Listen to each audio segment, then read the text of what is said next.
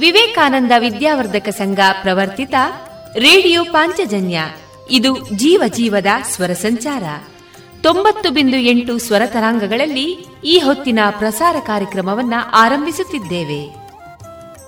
ನಲ್ಮೆಯ ಕೇಳುಗ ಬಾಂಧವರಿಗೆ ರೇಡಿಯೋ ಪಾಂಚಜನ್ಯ ಸಮುದಾಯ ಬಾನುಲಿ ಕೇಂದ್ರದ ಬಳಗದ ಪರವಾಗಿ ನಾನು ತೇಜಸ್ವಿ ರಾಜೇಶ್ ಮಾಡುವ ಪ್ರೀತಿಪೂರ್ವಕ ನಮಸ್ಕಾರಗಳು.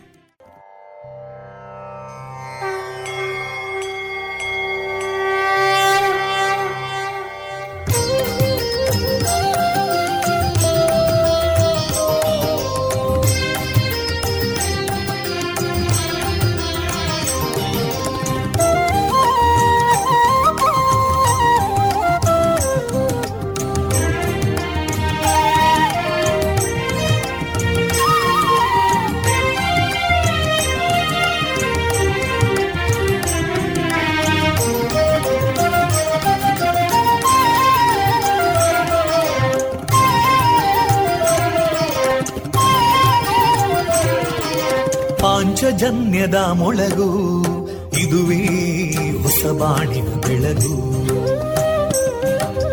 ಪಾಂಚಜನ್ಯದ ಮೊಳಗು ಇದುವೇ ಹೊಸ ಬಾಳಿನ ಬೆಳಗು. ಜನಮಾನಸವಾನಸವ ಅರಳಿಸುವಂತ. ಅರಳಿಸುವಂತ. ಜನಮಾನಸವ ಅರಳಿಸುವಂತ. ವಿವೇಕವಾಣಿ ಸುಖ ದುಃಖಗಳಿಗೆ ತಾಕೊರಳಾಗುವ ನಿಲ ಪ್ರೀತಿಯದಿ ಮೊಳಗು. ಇದುವೇ ಹೊಸಬಾಣಿನ ಬೆಳಗು. ಇದುವೇ ಪಾಂಚಜನ್ಯದ ಮೊಳಗು. ಇದುವೇ ಪಾಂಚಜನ್ಯದ ಮೊಳಗು.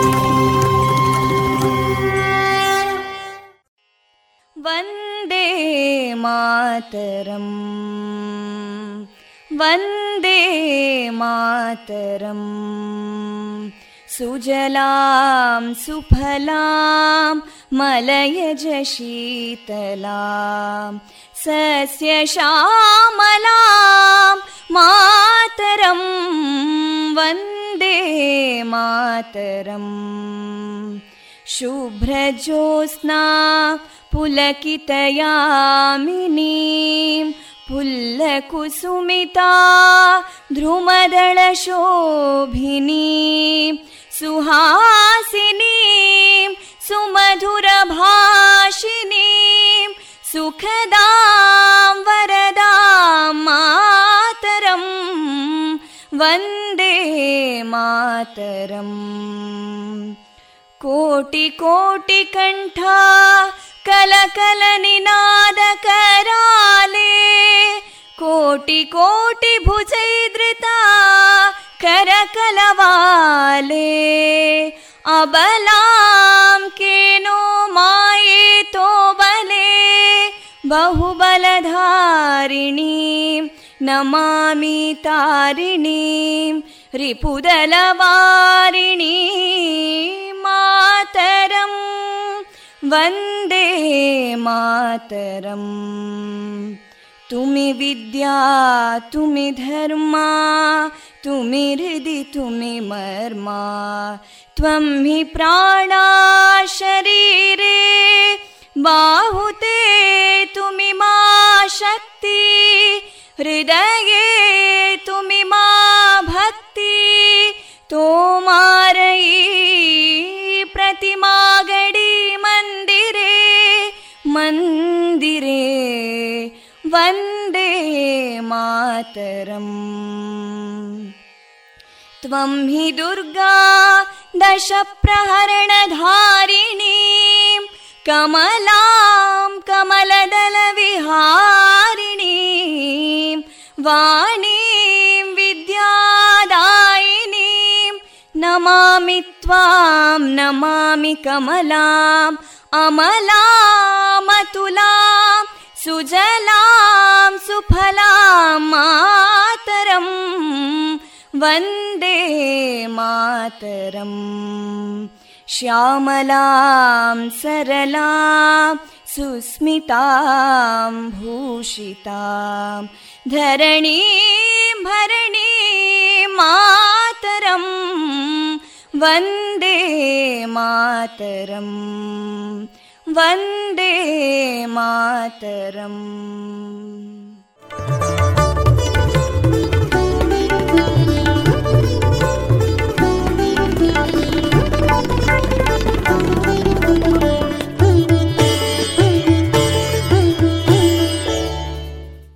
ಇದೀಗ ಕೃಷ್ಣರಾಜ ಕಿದಿಲಾಯ ಅವರು ಬರೆದ ಚಿಂತನವನ್ನ ಕೇಳೋಣ.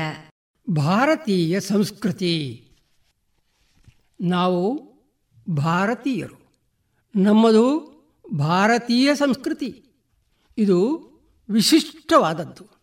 ಎಲ್ಲ ದೇಶಗಳು ನಾಗರಿಕತೆಯ ಮೆಟ್ಟಿಲ ಬುಡದಲ್ಲಿ ನಿಂತಿದ್ದ ಕಾಲದಲ್ಲಿ ನಮ್ಮದು ಅತ್ಯುನ್ನತ ಶಿಖರವನ್ನು ಮುಟ್ಟಿತ್ತು.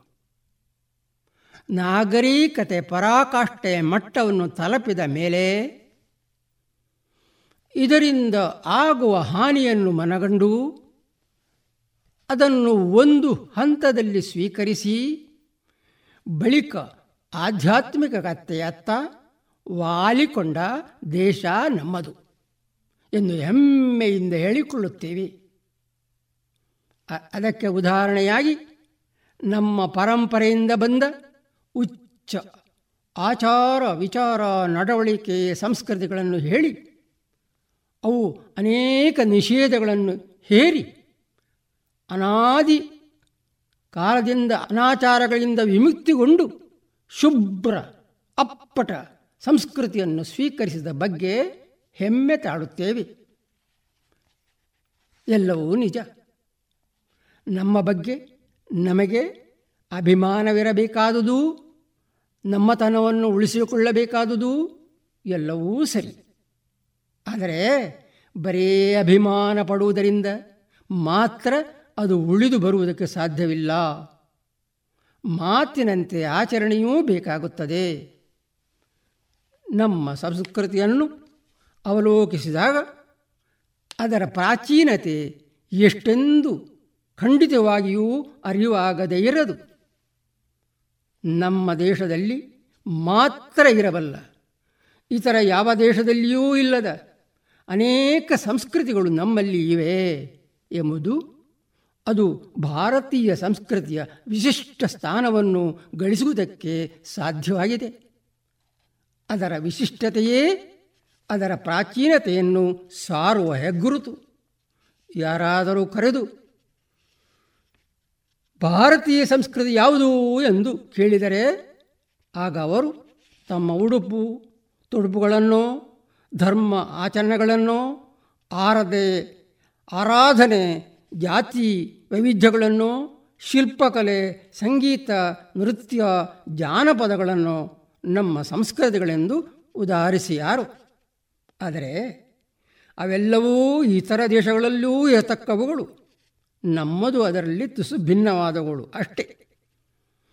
ಇತರ ದೇಶಗಳೇ ಇಲ್ಲದ ನಮ್ಮಲ್ಲಿ ಮಾತ್ರ ಇರುವ ಸಂಸ್ಕೃತಿ ಏನಿದೆಯೋ ಅದನ್ನೇ ಅಪ್ಪಟ ಭಾರತೀಯ ಸಂಸ್ಕೃತಿ ಎಂದು ಕರೆಯಲಾಗುತ್ತದೆ.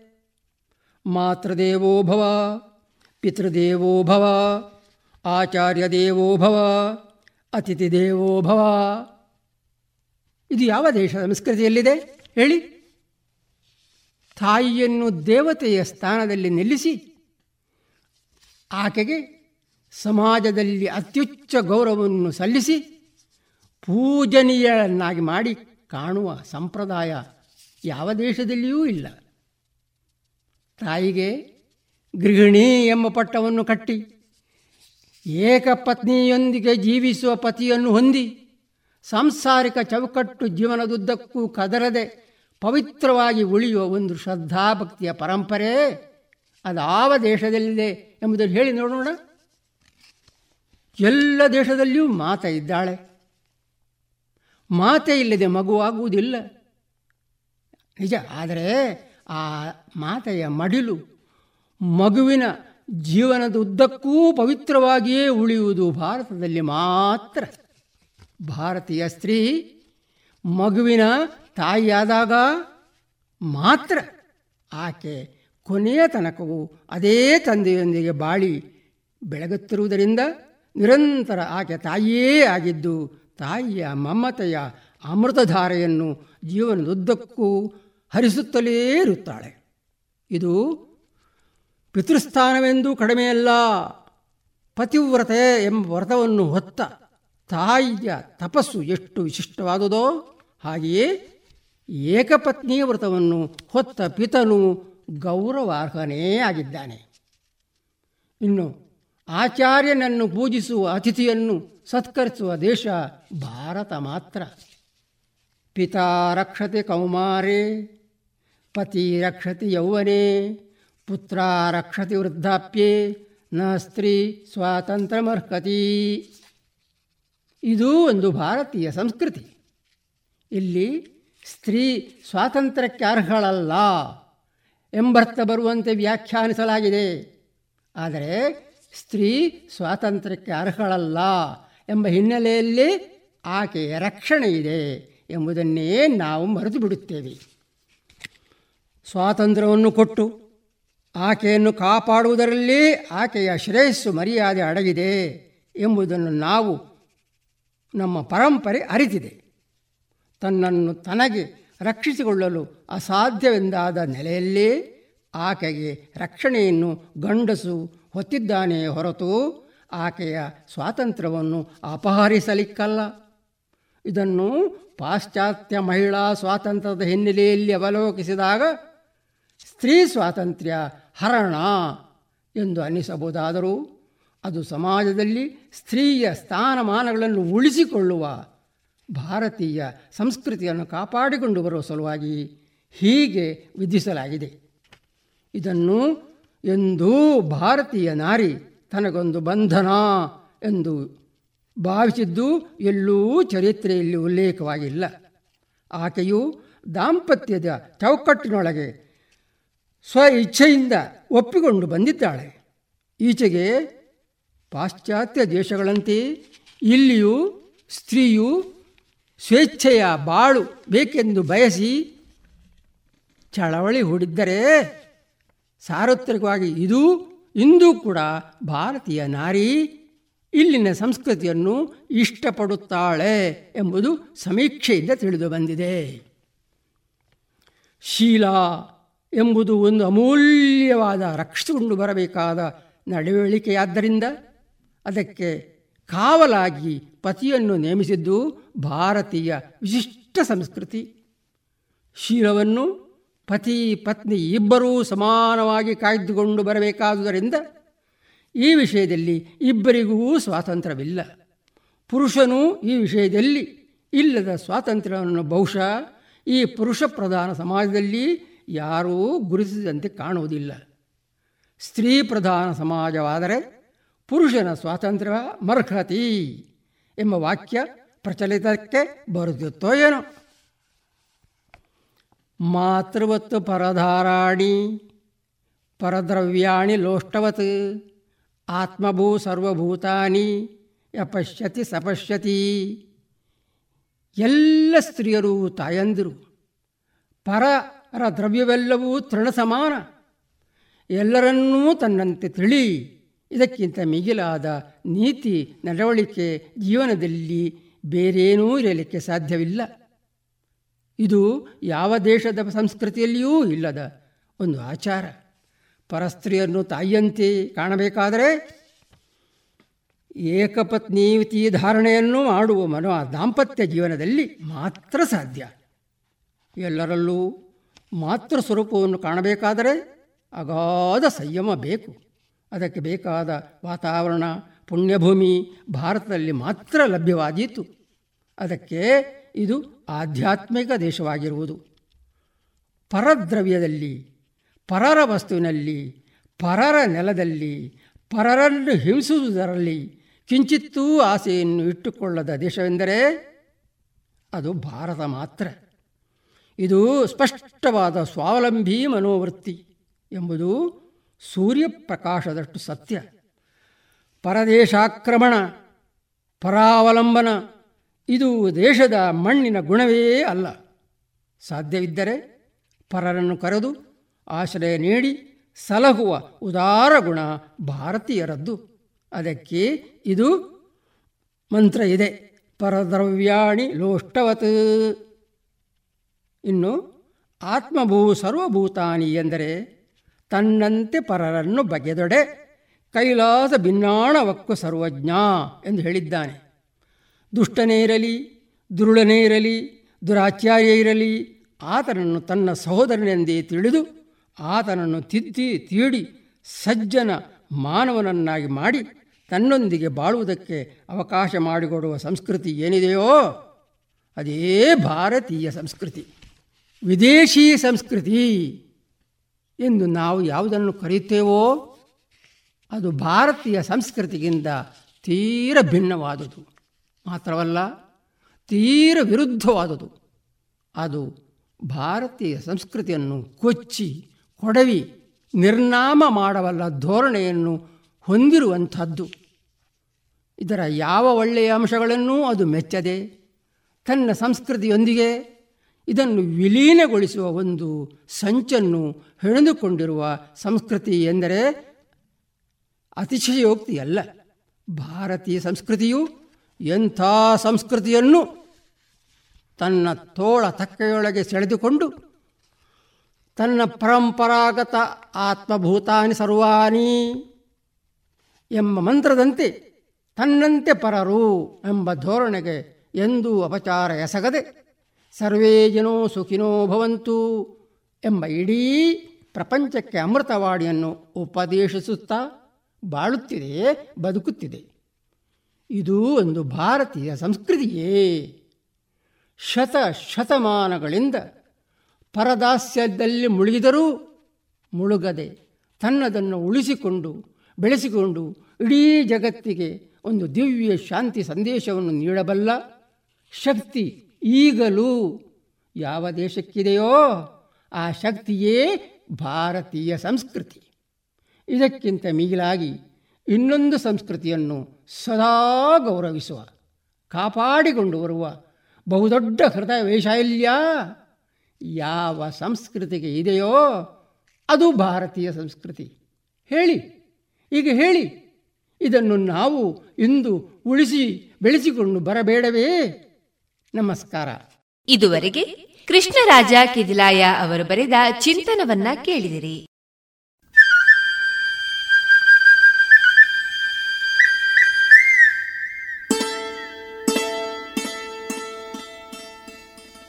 ಇದೀಗ ಭಕ್ತಿಗೀತೆಗಳನ್ನ ಕೇಳೋಣ.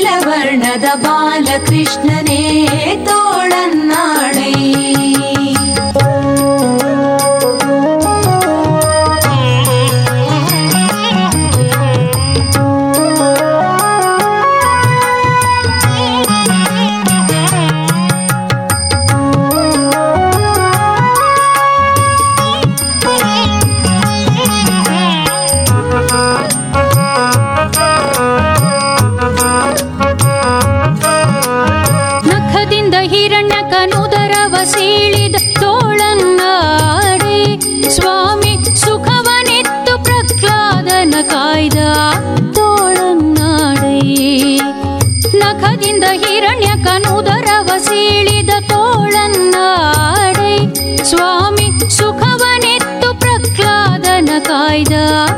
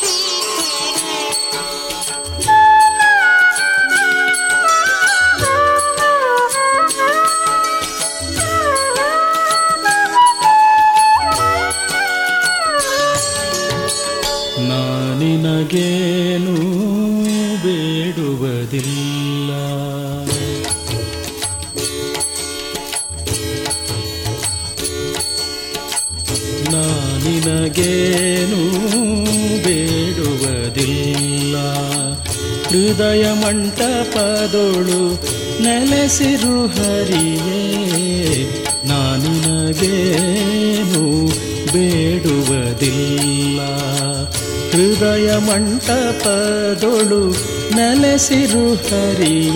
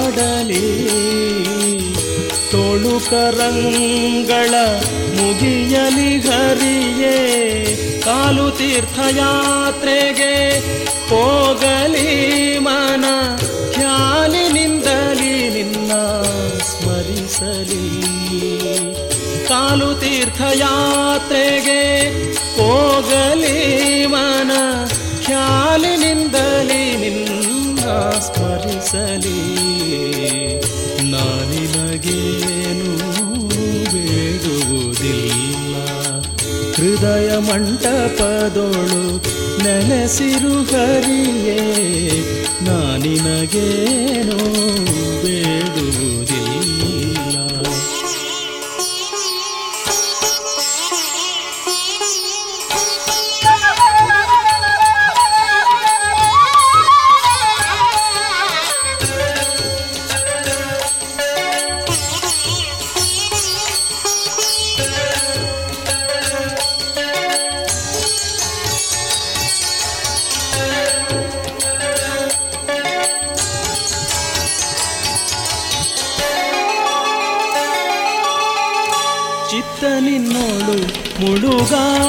ಎನ್ನ ಭಕ್ತ ಜನರ ಸಂಗ ದೊರಕಲಿ ಹರಿಯೇ.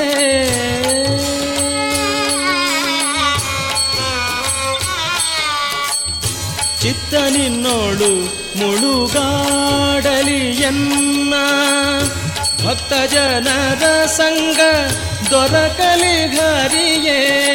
ವೃತ್ತಿ ತತ್ವ ಯೋಗಾಭ್ಯಾಸಕ್ಕಾಗಲಿ ರಂಗ, ವಿಠಲ ನಿನ್ನ ದಯವಾಗಲಿ. ವೃತ್ತಿ ತತ್ವ ಯೋಗಾಭ್ಯಾಸಕ್ಕಾಗಲಿ ರಂಗ, ವಿಠಲ ನಿನ್ನ ದಯವಾಗಲಿ. ನಾನಿನಗೇನು ಬೇಡುವುದಿಲ್ಲ, ಹೃದಯ ಮಂಟಪದೊಳು ನೆಲೆಸಿರು ಹರಿಯೇ ನಾನಿನಗೇನು ಬೇಡುವುದಿಲ್ಲ. ನಾನಿನಗೇನು ಬೇಡುವುದಿಲ್ಲ. ನಾನಿನಗೇನು ಬೇಡುವುದಿಲ್ಲ. ಇದುವರೆಗೆ ಭಕ್ತಿಗೀತೆಗಳನ್ನ ಕೇಳಿದಿರಿ. ರೇಡಿಯೋ ಪಾಂಚಜನ್ಯ ತೊಂಬತ್ತು ಬಿಂದು ಎಂಟು ಎಫ್ಎಂ ಸಮುದಾಯ ಬಾನುಲಿ ಕೇಂದ್ರ ಪುತ್ತೂರು. ಇದು ಜೀವ ಜೀವದ ಸ್ವರ ಸಂಚಾರ.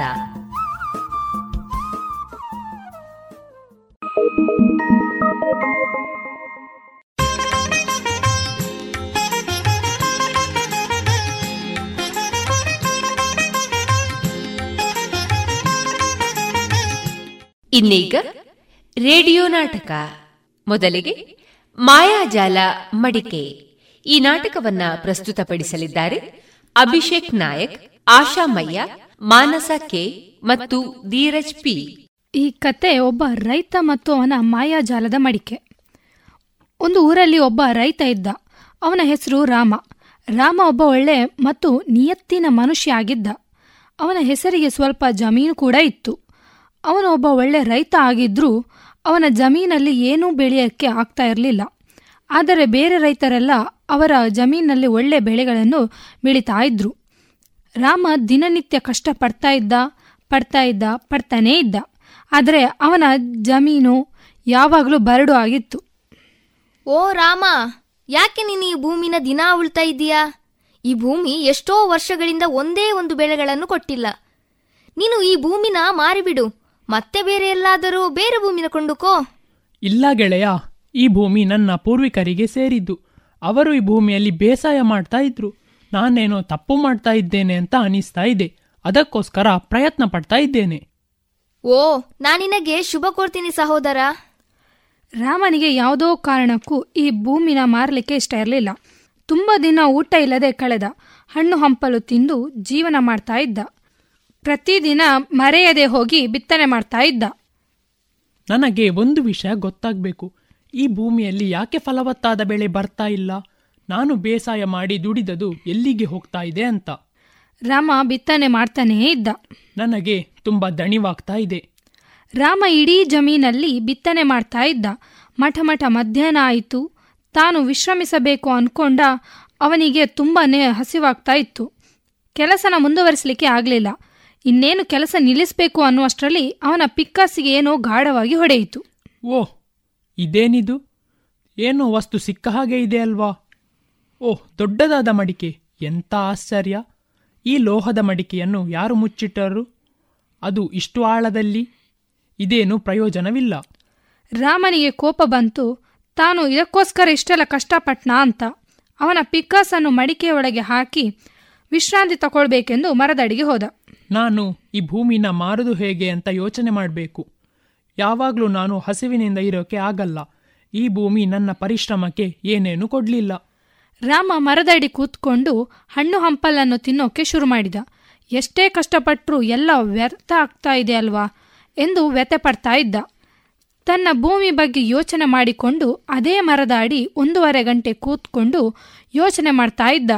ಅವನು ತನ್ನ ಭೂಮಿನ ಮಾರಬೇಕು ಅಂತ ಅನ್ಕೊಂಡು ಅವನಿಗೆ ಬೇರೆ ದಾರಿನೇ ಇರಲಿಲ್ಲ. ನಾನು ಈಗ ಬಲಿಷ್ಠನಾಗಬೇಕು. ನನ್ನ ಪೂರ್ವಿಕರ ಭೂಮಿನ ಆದಷ್ಟು ಬೇಗ ಕೊಟ್ಟು ಬಿಡಬೇಕು ಹ್ಮ್ ನಾನು ಯಾವಾಗಲೂ ಹಸಿವಿನಿಂದ ಇರೋಕೆ ಆಗಲ್ಲ. ನಾನು ಕತ್ತಲೆ ಆಗುವ ಮುನ್ನ ಮನೆಗೆ ಹೋಗಬೇಕು. ರಾಮ ತನ್ನ ಪಿಕ್ಕಾಸನ್ನು ತಗೊಳ್ಬೇಕೆಂದು ಆ ಮಡಿಕೆ ಕಡೆ ನಡೆದುಕೊಂಡು ಹೋದ. ಅಲ್ಲಿ ಆಗಿದ್ದನ್ನು ನೋಡಿ ಅವನು ಆಶ್ಚರ್ಯಚಕಿತನಾದ. ಯಾರು ಇದನ್ನು ಇಲ್ಲಿ ಇಟ್ಟದ್ದು? ನಾನು ಪೂರ್ತಿ ಸಮಯ ಇಲ್ಲೇ ಇದ್ನಲ್ಲ? ರಾಮ ನೋಡಿ ದಿಗ್ಭ್ರಾಂತನಾದ. ಅವನ ಹತ್ತಿರ ಇದ್ದ ಪಿಕ್ಕಾಸು ಈಗಾಗಲೇ ನೂರು ಆಗಿತ್ತು. ಅದರಲ್ಲಿ ತನ್ನ ಪಿಕ್ಕಾಸು ಯಾವುದು ಎಂದು ಅವನಿಂದ ಊಹಿಸಲು ಆಗ್ತಾ ಇರಲಿಲ್ಲ. ಹೀಗೆ ಆಗಲಿಕ್ಕೆ ಸಾಧ್ಯನೇ ಇಲ್ಲ. ಇದು ಮಾಯಾಜಾಲದ ಮಡಿಕೆ. ಬೇರೆ ಏನಾದರೂ ಪ್ರಯತ್ನ ಪಡೋಣ. ರಾಮ ಅದರಲ್ಲಿ ಇದ್ದಂತಹ ನೂರು ಪಿಕ್ಕಾಸನ್ನು ತೆಗೆದು ಅದರ ಒಳಗೆ ಒಂದು ದ್ರಾಕ್ಷಿ ಹಾಕಿದ. ಅವನ ಕಣ್ಣಿಂದ ನಂಬಲಿಕ್ಕೆ ಆಗಲಿಲ್ಲ. ಆ ಒಂದು ದ್ರಾಕ್ಷಿ ನೂರು ದ್ರಾಕ್ಷಿ ಆಗಿತ್ತು ಹೋ ಇದೊಂದು ಅದ್ಭುತವಾದ ಮಡಿಕೆ. ನನ್ನ ಕಣ್ಣನ್ನು ನನಗೆ ನಂಬಲಿಕ್ಕೆ ಆಗ್ತಾ ಇಲ್ವಲ್ಲ? ಈ ಮಡಿಕೆ ಮನೆಗೆ ತೆಗೆದುಕೊಂಡು ಹೋಗೋಣ. ಓ, ಇದು ತುಂಬ ಭಾರವಾಗಿದೆ. ಇದಕ್ಕೋಸ್ಕರ ಒಂದು ಹಗ್ಗ ಹುಡುಕಬೇಕು. ರಾಮ ಒಂದು ಹಗ್ಗ ತಕೊಂಡು ಮಡಿಕೆಗೆ ಕಟ್ಟಿದ. ಮಿಕ್ಕಿರುವ ಹಗ್ಗನ ತನ್ನ ಸೊಂಟಕ್ಕೆ ಕಟ್ಟಿಕೊಂಡು ಅದನ್ನು ಹಾಗೆ ಎಳೆದುಕೊಂಡು ಮನೆ ಕಡೆಗೆ ನಡೆದ. ಹಾಗೆ ನಡೆದುಕೊಂಡು ಬರುವಾಗ ಆ ಮಡಿಕೆ ಒಳಗಡೆ ಇನ್ನು ಏನೇನು ಹಾಕಬಹುದು ಎಂದು ಯೋಚನೆ ಮಾಡಿದ. ಮೊದಲು ಇದರಲ್ಲೊಂದು ಮೊಟ್ಟೆ ಇಡೋಣ.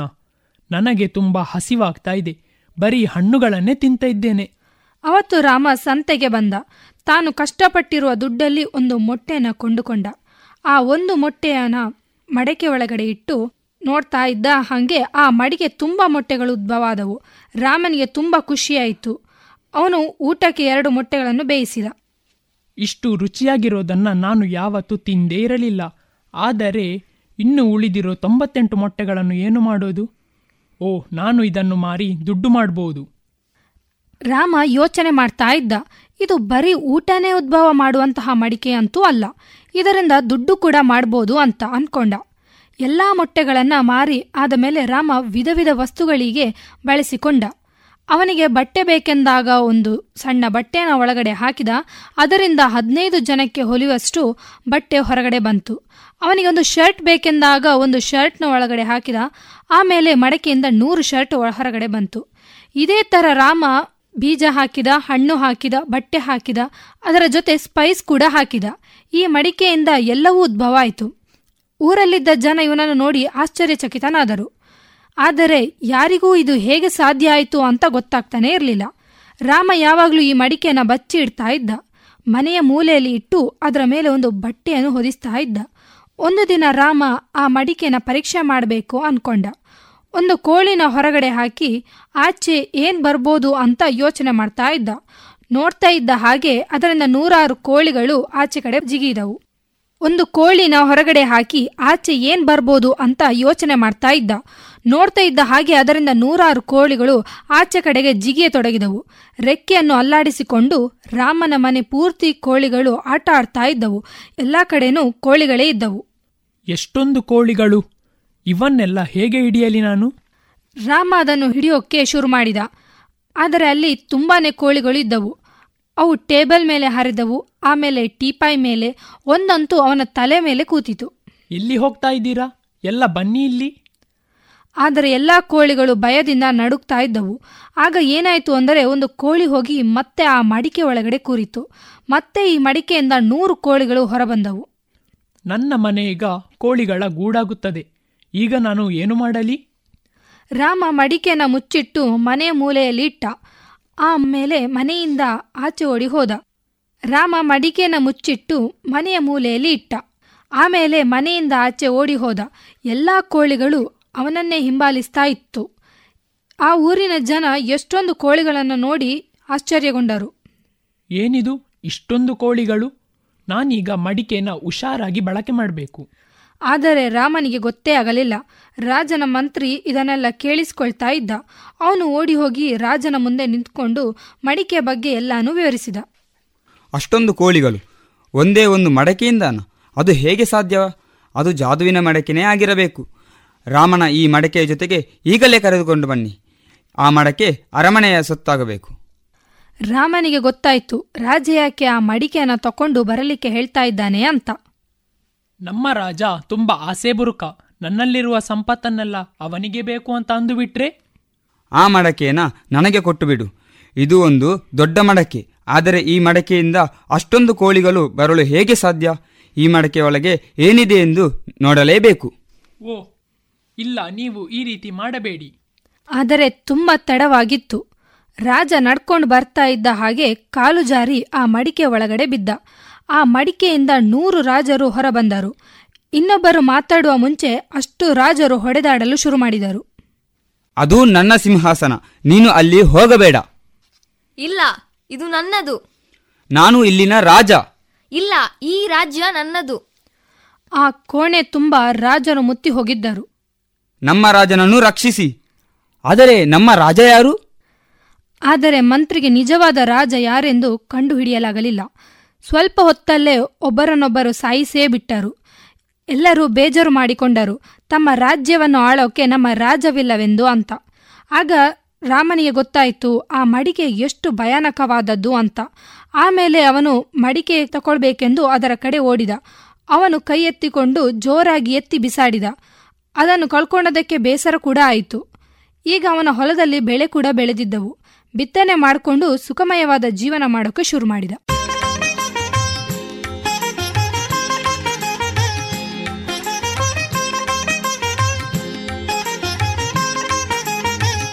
ಇನ್ನೀಗ ಸಿಂಹ ಮತ್ತು ಇಲಿ ಪಂಚತಂತ್ರದ ಕಥೆಯನ್ನ ಪ್ರಸ್ತುತಪಡಿಸಲಿದ್ದಾರೆ ವಿದ್ಯಾರ್ಥಿಗಳಾದ ಶ್ರೀರಾಮ, ಪ್ರಸೀದ ಕೃಷ್ಣ ಮತ್ತು ಧನ್ಯ. ಒಂದು ಕಾಡಿನಲ್ಲಿ ಒಂದು ಸಿಂಹ ಇತ್ತು. ಒಂದು ದಿನ ಆ ಸಿಂಹ ಚೆನ್ನಾಗಿ ನಿದ್ದೆ ಮಾಡಿ ಗೊರಕೆ ಹೊಡಿತಾ ಇತ್ತು. ಅಲ್ಲೊಂದು ತುಂಟ ಇಲಿ ಬಂದು ಸಿಂಹನಿಗೆ ಕೀಟಲೆ ಮಾಡಲಾರಂಭಿಸಿತು. ಅದು ಸಿಂಹದ ಬೆನ್ನಿನ ಮೇಲೆ ಹತ್ತಿ ಕುಣಿಯುತ್ತಾ ಇತ್ತು. ಕುಣಿಯುತ್ತಾ ಇಲಿ ಕೆಳಗೆ ಬಿದ್ದು ಬಿಟ್ಟಿತು. ತಕ್ಷಣ ಸಿಂಹ ಇಲಿಯ ಬಾಲ ಹಿಡ್ಕೊಂಡ್ಬಿಡ್ತು. ನನ್ನನ್ನು ಬಿಟ್ಬಿಡು ಸಮಿಸು ರಾಜ. ಇನ್ನೊಂದು ಸಲ ಹಿಂಗೆ ಮಾಡಲ್ಲ. ತಪ್ಪಾಯ್ತು. ನಾನು ನಿದ್ದೆ ಮಾಡ್ತಾ ಇದ್ದಾಗ ನನ್ನ ಬೆನ್ನಿನ ಮೇಲೆ ಕುಣಿಯುವಷ್ಟು ಧೈರ್ಯನ ನಿನಗೆ? ನನ್ನ ನಿದ್ದೆನ ಕೆಡಿಸ್ಬಿಟ್ಟೆ ನೀನು. ನಿನ್ನನ್ನು ತಿಂದು ಬಿಡ್ತೀನಿ. ಆಗ ಸಿಂಹ ಇಲಿಯನ್ನು ಕೈಯಲ್ಲಿ ಹಿಡ್ಕೊಂಡು ಘರ್ಜಿಸಿತು. ಬೇಡ ಮಹಾರಾಜ ಬೇಡ.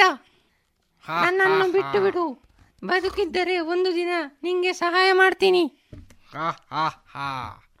ನೀನು ಪುಟ್ಟ ಇಲಿ. ನಿನ್ನನ್ನು ನೀನು ನೋಡ್ಕೊಂಡಿದ್ದೀಯಾ? ನೀನು ನನಗೆ ಹೇಗೆ ಸಹಾಯ ಮಾಡ್ತೀಯ? ಹಾ ಹಾ ಹಾ. ಸರಿ ಪುಟ್ಟ ಇಲಿ. ಇವಾಗ ನೀನು ಹೋಗು. ಈ ಸಲ ನಿನ್ನನ್ನು ಕ್ಷಮಿಸಿದ್ದೀನಿ. ಆದರೆ ನೀನು ನೀನು ನನಗೆ ಹೇಗೆ ಸಹಾಯ ಮಾಡ್ತೀಯ? ಹಾ ಹಾ ಹಾ. ದೃಶ್ಯ ಎರಡು. ಮುಂಜಾನೆ ಹೊತ್ತು. ಅಯ್ಯೋ ಕಾಪಾಡಿ ಕಾಪಾಡಿ. ಯಾರಾದರೂ ಸಹಾಯ ಮಾಡಿ. ನಾನಿಲ್ಲಿ ಬಲೆಯಲ್ಲಿ ಸಿಕ್ಕಾಕೊಂಡಿದ್ದೀನಿ. ಪ್ಲೀಸ್ ಸಹಾಯ ಮಾಡಿ ಯಾರಾದರೂ. ಕಾಪಾಡಿ ಕಾಪಾಡಿ. ಆ ಕೂಗು ಇಲಿಗೆ ಕೇಳಿಸ್ತು. ಅಯ್ಯೋ ದೇವರೇ ಸಿಂಹರಾಜ. ಇಲಿ ಬೇಗನೆ ಬಲೆಯಲ್ಲಿ ಸಿಲುಕಿದ ಸಿಂಹದ ಬಳಿ ಓಡಿ ಹೋಯಿತು. ಹಾ ನೀನ ಪುಟ್ಟ ಇಲಿ ಮರಿ ಇಲಿ ಆ ಬಲೆಯ ಒಂದೊಂದೇ ದಾರವನ್ನು ಕತ್ತರಿಸುತ್ತಾ ಬಂತು. ಸಿಂಹ ಬಲೆಯಿಂದ ಬಿಡಿಸ್ಕೊಂಡು ಬಿಡ್ತು. ಇಲಿನ ಅಪಹಾಸ್ಯ ಮಾಡಿದ್ದಕ್ಕೆ ಸಿಂಹ ಪಶ್ಚಾತ್ತಾಪ ಪಡ್ತು. ಇವತ್ತಿಂದ ನಾವಿಬ್ರು ಒಳ್ಳೆಯ ಸ್ನೇಹಿತರು ಗೆಳೆಯ. ಇನ್ನು ಮೇಲೆ ನಾನು ಯಾರನ್ನು ಹಾಸ್ಯ ಮಾಡೋದಿಲ್ಲ. ನೀತಿ ಎಲ್ಲದಕ್ಕೂ ಅದರದ್ದೇ ಆದ ಮೌಲ್ಯ ಇರುತ್ತೆ. ಇದುವರೆಗೆ ರೇಡಿಯೋ ನಾಟಕ ಪ್ರಸಾರವಾಯಿತು.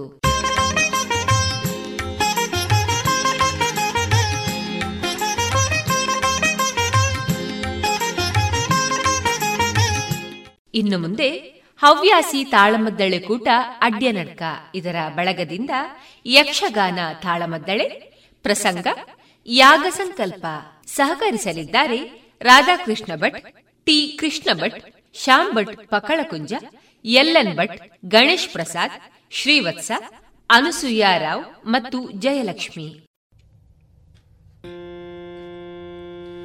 ಶಾಂಭವಿ ಬಂದ ಕುಟುಂಬಗೆ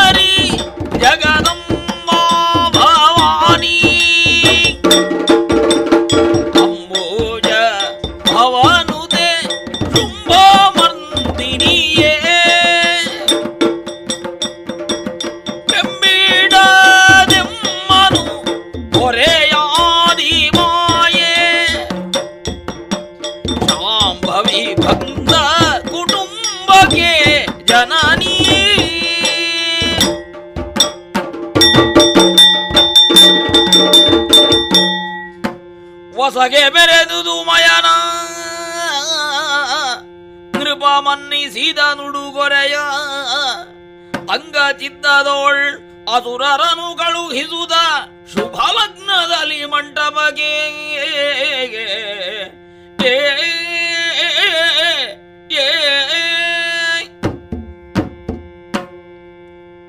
ದಾಯಾದ್ಯ ಮತ್ಸರವೇ ಬೆಳೆದು ಬಂದು. ಕೌರವರು ಪಾಂಡವರು. ಏನಕೇನಾಪಿ ಪ್ರಕಾರೇಣ ಪಾಂಡವರು ಬದುಕಿರಬಾರದು. ಎನ್ನುವ ನಿರ್ಧಾರಕ್ಕೆ ಬಂದಂತಹ ಕೌರವ ಸಾಮ್ರಾಜ್ಯ ತನ್ನದಾಗಬೇಕು ಎನ್ನುವಂತಹ ಮಹತ್ವಾಕಾಂಕ್ಷೆಯನ್ನು ಬೆಳೆಸಿಕೊಂಡವನು. ಆದ್ದರಿಂದಲೇ ವಿಷದ ಲಡ್ಡುಗೆಯನ್ನು ಭೀಮನಿಗೆ ಉಣ್ಣಿಸುವ ಮೂಲಕ ಅವನನ್ನು ಕೊಲ್ಲುವುದಕ್ಕೆ ಪ್ರಯತ್ನಿಸಿದ. ಮರದಲ್ಲಿ ಬೆಳೆದಂತಹ ಹಣ್ಣುಗಳನ್ನು ಕೀಳುವ ನೆಪದಲ್ಲಿ ಪಾಂಡವರೆಲ್ಲರನ್ನೂ ಬೀಳಿಸಿ ಕೊಲ್ಲಿಸುವುದಕ್ಕೆ ಪ್ರಯತ್ನಿಸಿದ. ಅದಾವುದು ಕೈಸಾಗದೆ ಹಾಗ. ಏನು ಮಾಡೋಣ.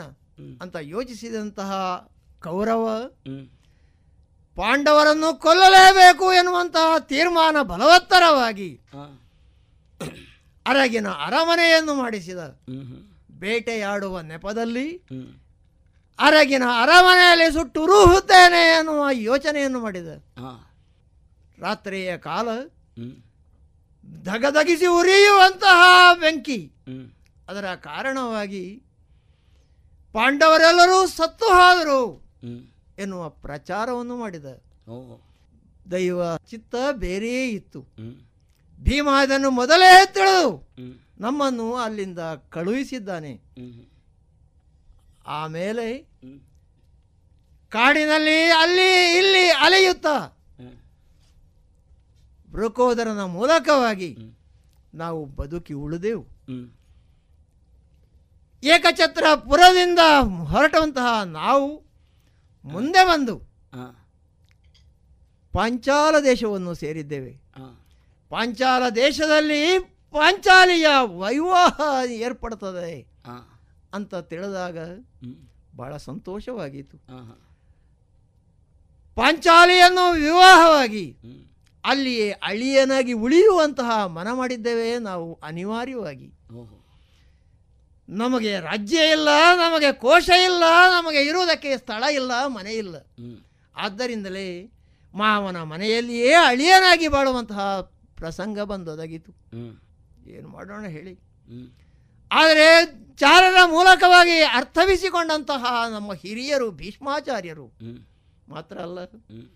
ಆಚಾರ್ಯರಾದ ದ್ರೋಣರು ಧೃತರಾಷ್ಟ್ರ ಮಹಾರಾಜನಿಗೆ ಹೇಳಿದರಂತೆ. ನಮ್ಮವರಾದಂತಹ ಪಾಂಡವರು ಮಾವನ ಮನೆಯಲ್ಲಿ ಉಳಿಯುವುದು ಸರಿಯಲ್ಲ. ಹಸ್ತಿನಾವತಿ ಅವನಿಗಾಗಿ ಕಾದಿಸಿದೆ. ಅದಕ್ಕಾಗಿ ಅವರನ್ನು ಬರಮಾಡಿಕೊಂಡು ಅರ್ಧ ರಾಜ್ಯ ಭಾಗವನ್ನಾದರೂ ಕೊಟ್ಟಾದರೂ. ಅವರನ್ನು ಒಮ್ಮತದಿಂದ ಉಳಿಯುವುದಕ್ಕೆ ಬಿಡೋಣ. ಆ ಮೂಲಕವಾಗಿ ಆದರೂ ಅರ್ಧ ರಾಜ್ಯಕ್ಕೆ ಕೌರವನೇ ಅರಸನಾಗುತ್ತಾನೆ. ಆಮೇಲೆ ದೈವಚಿತ್ತ ಹೇಗೆ ಹೇಳೋದಕ್ಕೆ ಬರುವುದಿಲ್ಲ. ಯಾರನ್ನು ಅರಸನಾಗಿ ಮಾಡುತ್ತಾರೋ ಆ ದೈವ ಹಾಗೆ ಆಗಲಿ ಎನ್ನುವ ತೀರ್ಮಾನಕ್ಕೆ ಬಂದಂತಹ ಆ ಧೃತರಾಷ್ಟ್ರ ಮಹಾರಾಜರು ನಮ್ಮನ್ನು ಕರೆಯಿಸಿಕೊಂಡಿದ್ದಾರೆ. ಹಸ್ತಿನಾವತಿಗೆ ತೆರಳಿದಂತಹ ನಾವು ಅಜ್ಜನಿಗೆ ತಲೆಬಾಗಿ ಏನು ಅಪ್ಪಣೆ ಅಂತ ಭಿನ್ನವಿಸಿದಾಗ ಮಕ್ಕಳೇ ನೀವು ಕುರುಪಾಂಡವರು ಹೀಗೆ ಹೋರಾಡುತ್ತಾ ಇರುವಂತಹದ್ದು ಸರಿಯಲ್ಲ. ದ್ವೇಷವನ್ನು ಬೆಳೆಯಿಸುವುದು ಸರಿಯಲ್ಲ. ವಿಶಾಲವಾದಂತಹ ನಮ್ಮ ಸಾಮ್ರಾಜ್ಯ ಇದೆ. ಈ ಸಾಮ್ರಾಜ್ಯದ ಅವನ್ನು ನೋಡಿಕೊಳ್ಳುವುದಕ್ಕೆ ಬಹಳ ಕಷ್ಟವಾಗುತ್ತಾ ಉಂಟು. ಆದ್ದರಿಂದ ಓ ಆ ಭಾಗ ಬಹಳ ದೂರದಲ್ಲಿ ಇದೆ. ಯಮುನಾ ತೀರದ ಆಚೆಗೆ ಇರುವಂತಹ ಪ್ರದೇಶ ಕಾಂಡವ ಪ್ರಸ್ಥ ಅಂತ ಪ್ರಸಿದ್ಧವಾಗಿದೆ. ಅಲ್ಲಿ ಕಾಡು ಮೇಡೋ ಏನೋ ಇರಲಿ. ಅಲ್ಲಿ ನೀವು ವಾಸವಾಗಿರಿ. ಹಿಂದೆ ಪುರೂರವಾಗಿದ್ದಂತಹ ಪ್ರ ಪ್ರದೇಶ ಅದಾಗಿತ್ತು. ಮತ್ತೆ ಅದನ್ನು ರಾಜಧಾನಿಯನ್ನಾಗಿ ಮಾಡಿಕೊಂಡು ಬೆಳೆಸಿಕೊಳ್ಳಿ ಅಂತ ಹೇಳಿದಾಗ ಸಂತೋಷ ಎಂದು ಒಪ್ಪಿಕೊಂಡಿದ್ದೇವೆ ಅಜ್ಜನ ಮಾತಲ್ಲವಿ? ಮೀರುವುದಕ್ಕೆ ಸಾಧ್ಯ ಉಂಟ. ಆದ ಕಾರಣ ಅಲ್ಲಿಗೆ ಬಂದಿದ್ದೇವೆ. ಈ ಕಾಂಡವ ಪ್ರಸ್ತವನ್ನೇ ಏನು ಮಾಡೋಣ ಅಂತ ಯೋಚಿಸಿದಾಗ ಶ್ರೀಕೃಷ್ಣ ಪರಮಾತ್ಮ ನಮ್ಮ ಭಾವ ನಂಟನೂ ಹೌದು ದೇವಗುರುಗಳಾದಂತಹ ಆ ದೇವರನ್ನು ಬರಹೇಳಿ ಇಲ್ಲಿಯೇ ಒಳ್ಳೆಯದಾದಂತಹ ಒಂದು ರಾಜ್ಯ ಸ್ಥಾಪನೆಯಾಗಬೇಕು. ಅದಕ್ಕಾಗಿ ಒಂದು ಅರಮನೆ ಅದಕ್ಕೆ ಸುತ್ತಲೂ ಇರುವಂತಹ ಪುಟ್ಟ ಪುಟ್ಟ ಮನೆಗಳು. ಮಾತ್ರ ಅಲ್ಲ ಬಿಗಿಯಾದಂತಹ ಕೋಟೆ. ಇದು ವಿಶ್ವಕರ್ಮನಿಂದ ಅವನ ಅನುಯಾಯಿಗಳಿಂದ ರಚನೆಯಾಗಬೇಕು ಅಂತ ಕೃಷ್ಣ ಹೇಳಿದ. ಆ ಪ್ರಕಾರ ವಿಶ್ವಕರ್ಮನನ್ನು ತರಿಸಿದಂತಹ ಆ ಮಹಾನುಭಾವ ಕೃಷ್ಣ ಆಜ್ಞಾಪಿಸಿದ್ದಾನೆ. ಇದನ್ನೇ ಕಾಂಡವ ಪ್ರಸ್ತವನ್ನೇ ರಾಜಧಾನಿಯಾಗಿ ಬೆಳೆ ಬೆಳೆಸಬೇಕು ಅಂತ ಒಪ್ಪಿಕೊಂಡು ಅದನ್ನೇ ಸುಂದರವಾದ ನಗರವಾಗಿ ಮಾಡಿದ್ದಾನೆ. ಅಲ್ಲಿ ಯೋಗ್ಯವಾದಂತಹ ಮುಹೂರ್ತವನ್ನು ನೋಡಿಸಿ ಪ್ರವೇಶವೂ ಮಾಡಿದ್ದೇವೆ. ಒಂದು ಸಭಾಸ್ಥಾನ ಆಗಬೇಕಲ್ಲ. ಈ ಮಧ್ಯೆ ಶ್ರೀಕೃಷ್ಣನ ಬರವು ನಮಗಾಗಿದೆ. ಬಂದವ ಮಗ ಮಗನಾದಂತಹ ಚಿಕ್ಕವನಾದಂತಹ ಅಭಿಮನ್ಯು ಕುಮಾರ ನೋಡುವುದಕ್ಕೆ ಇರಬಹುದು. ಆದರೆ ಬರಬರುತ್ತ ಇಲ್ಲಿಯೇ ಕೆಲವು ದಿನಗಳ ಉಳಿಯುವಂತಹ ಮನ ಮಾಡಿದ ಕೃಷ್ಣ. ಪಾರ್ಥನೊಡಗೂಡಿ ಸರಯೂ ನದಿಯ ಆಚೆ ಬದಿಯಲ್ಲಿರುವಂತಹ ಖಂಡೋವನ ಅದನ್ನು ಸೇರಿದನಂತೆ. ವಿಹಾರವಾಗಿ. ವಿಹಾರಕ್ಕೆಂದು ಹೋದಂತಹ ಆ ಪ್ರದೇಶ ಅಲ್ಲಿಗೆ ಒಬ್ಬ ಬ್ರಾಹ್ಮಣ ಬಂದ ಆ ಬ್ರಾಹ್ಮಣ ಬೇಡಿದ್ದೇನು? ನನಗೆ ಜಲೋದರ ರೋಗ ಬಂದಿದೆ. ಅದನ್ನು ನಿವಾರಿಸುವುದಕ್ಕೆ ಈ ಕಾಡನ್ನೇ ನಾನು ಆಹುತಿಯಾಗಿ ಕೇಳುತ್ತೇನೆ. ಬ್ರಾಹ್ಮಣರಿಗೆ ಕೊಟ್ಟ ಮಾತನ್ನು ಹಿಂದೆ ಪಡೆಯುವುದಕ್ಕೆ ಆಗೋದಿಲ್ಲ ಆ ಸಂತೋಷದಿಂದ ಆಗ ಕೃಷ್ಣ ಒಪ್ಪಿದ್ದಾನೆ. ಅರ್ಜುನನೂ ಒಪ್ಪಿದ್ದಾನೆ. ಆದರೆ ಏನು ಮಾಡೋಣ? ನಮ್ಮಲ್ಲಿ ಆಯುಧಗಳೆಲ್ಲ ಬರಿಗೈಯಲ್ಲಿ ಬಂದಿದ್ದೇವೆ. ವಿಹಾರಾರ್ಥವಾಗಿ ನಾವು ಬಂದವರಿದ್ದೇವೆ. ಆದ ಕಾರಣ ಆಯುಧ ನೀನು ಒದಗಿಸಿದರೆ, ರಥಾದಿಗಳನ್ನು ನೀನು ಪೂರೈಸಿದರೆ, ಆಗ ನಿನಗೆ ಬೇಕಾದಂಥ ಆಹಾರವನ್ನು ಒದಗಿಸುವುದಕ್ಕೆ ಸಿದ್ಧನಾಗಿದ್ದೇನೆ ಅಂತ ಅರ್ಥ ಹೇಳಿದ. ಹಾಗೆ ಬಂದ ಬ್ರಾಹ್ಮಣ ಆತನೇ ವರ್ಣದ ಮೂಲಕವಾಗಿ ಅದನ್ನೆಲ್ಲವನ್ನು ಕೂಡಿಸಿದ್ದಾನೆ. ಕೂಡಿಸಿ ಹೇಳಿದ ಇದು ಅಭೇದ್ಯವಾದಂತಹ ರಥ. ಯಾರಿಂದಲೂ ಸುಡುವುದಕ್ಕೆ ಸಾಧ್ಯವಿಲ್ಲದಂತಹದ್ದು ಹಾಗೆ ಅಕ್ಷಯ ತೋಣೀರ ಗಾಂಧೀವ ಧನುಸ್ಸು ಇದು ಅವನಿಂದ ಕೊಡಲ್ಪಟ್ಟದ್ದು. ಅದನ್ನು ಉಪಯೋಗಿಸಿಕೊಂಡು ಕಾಂಡವ ಪ್ರಸ್ತವನ್ನು ನಾಶ ಮಾಡುವುದಕ್ಕೆ ಪ್ರಯತ್ನಿಸಿದಾಗ ಇಡೀ ಹಗಲು ರಾತ್ರಿ ಎನ್ನದೆ ಅನಂತ ಕಾಲ ಆಹುತಿಗೊಂಡಂತಹ ಆ ಕಾಡಿನ ಒಳಗಿರುವಂತಹ ಪ್ರಾಣಿಗಳು ಪಕ್ಷಿಗಳು ಎಲ್ಲವೂ ಜೀವಂತ ಸುಟ್ಟು ಹೋಗುವಂತಹ ಪರಿಸ್ಥಿತಿ ಬಂದೊದಗಿದಾಗ ಇಬ್ಬರು ತಪ್ಪಿಸಿಕೊಂಡ್ರು. ಅವರು ಒಬ್ಬನಲ್ಲಿ ಕ್ಷಮಾಯಾಚನೆ ಮಾಡಿ ಪ್ರಾಣ ಭಿಕ್ಷೆಯನ್ನು ಬೇಡಿದ್ದರಿಂದ ಮಯ ಉಳಿದ. ಇನ್ನೊಬ್ಬ ಸರ್ಪ ಬಿಡೋಣ. ಅರ್ಧ ತುಂಡಾಗಿ ಮತ್ತೇನೋ ಬದುಕಿದ ಅದು ಪ್ರಶ್ನೆ ಬೇರೆ. ಆ ಮಯ ತನ್ನ ಇಷ್ಟಕ್ಕೆ ಅನುಕೂಲವಾಗಿ ನೀವು ವರ್ತಿಸಿದ್ದರಿಂದ ನಿಮಗಾಗಿ ಏನಾದರೂ ಒಂದು ಕಾಣಿಕೆ ಕೊಡಬೇಕು ಅಂತ ಅರ್ಜುನಲ್ಲಿ ಕೇಳಿದ. ಏನು ಮಾಡೋಣ? ಪ್ರತಿಫಲಾಪೇಕ್ಷಿಗಳು ನಾವಲ್ಲ. ಆದ ಕಾರಣ ಕೃಷ್ಣ ಏನು ಹೇಳ್ತಾನೋ ಅದನ್ನು ಮಾಡಿಕೊಳ್ಳಿ. ಕೃಷ್ಣನ ಮುಖ ನೋಡಿದರೆ ಕೃಷ್ಣ ಹೇಳ್ತಾನಂತೆ ನಿನಗೆ ಇಷ್ಟವಾದ್ದನ್ನು ಕೊಡು. ನಮ್ಮ ಇಂದ್ರಪ್ರಸ್ಥದಲ್ಲಿ ನಮ್ಮ ರಾಜಧಾನಿಯಲ್ಲಿ ಇರುವುದಕ್ಕೆ ಒಂದು ಸರಿಯಾದಂತಹ ಮಂಟಪ ಇಲ್ಲ. ಆದ ಕಾರಣ ಸಭಾಸ್ಥಾನವನ್ನು ಒಂದು ಒದಗಿಸಿಕೊಡು ಅಂತ ಹೇಳಿದ ಆ ಪ್ರಕಾರ ಹಗಲು ರಾತ್ರಿ ಎನ್ನದೆ ಹದಿನಾಲ್ಕು ತಿಂಗಳುಗಳ ಕಾಲ ದುಡಿದು ಮಯ ತನ್ನ ಸೇವಕರನ್ನು ಒಡಗೂಡಿ ಆ ಮಂಟಪವನ್ನು ನಿರ್ಮಿಸಿದ್ದಾನೆ. ಅದರ ಪ್ರವೇಶೋತ್ಸವವನ್ನು ನಾವು ಮಾಡಿದ್ದೇವೆ. ಪ್ರವೇಶೋತ್ಸವವನ್ನು ವಿಧಿವತ್ತಾಗಿ ಮಾಡಿ ಕೃಷ್ಣ ಹೊರಟು ಹೋಗಿದ್ದಾನೆ. ಸಂತೋಷದಿಂದ ಈ ರಾಜ್ಯದಲ್ಲಿ ರಾಜ್ಯಭಾರ ಮಾಡುತ್ತಾ ಇಂದ್ರಪ್ರಸ್ಥವನ್ನೇ ರಾಜಧಾನಿಯನ್ನಾಗಿ ಇಟ್ಟುಕೊಂಡು ರಾಜನಾಗಿ ಮೆರೆಯುತ್ತಾ ಇದ್ದೇನೆ. ಪ್ರಜಾ ರಂಜಕನಾಗಿ ಪ್ರಜಾ ಕ್ಷೇಮನಾಗಿ ಇಲ್ಲಿ ಇರುತ್ತಾ ಅದೇನು?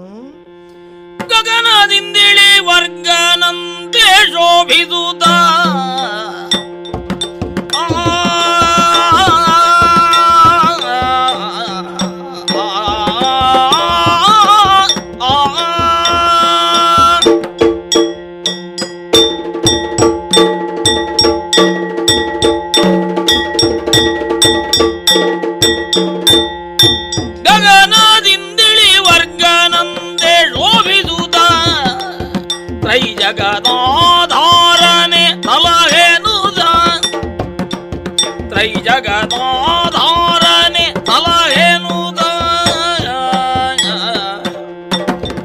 ಬಗೆ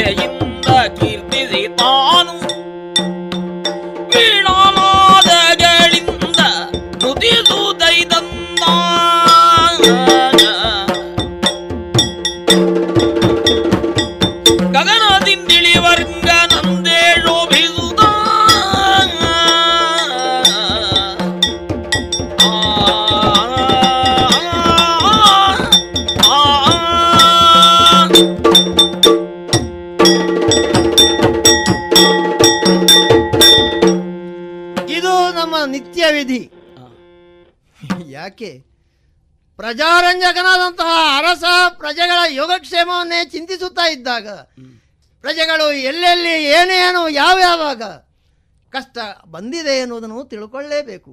ಅದಕ್ಕಾಗಿ ಸಭಾಸ್ಥಾನವನ್ನು ಸೇರಿ ಮೇಲೆ ನೋಡಿದರೆ ಓ ಬಹಳ ದೂರದಲ್ಲಿ ಯಾರೋ ಒಬ್ಬರು ಮಹಾಮುನಿಗಳು ಆಗಮಿಸ್ತಾ ಇದ್ದಾರೆ.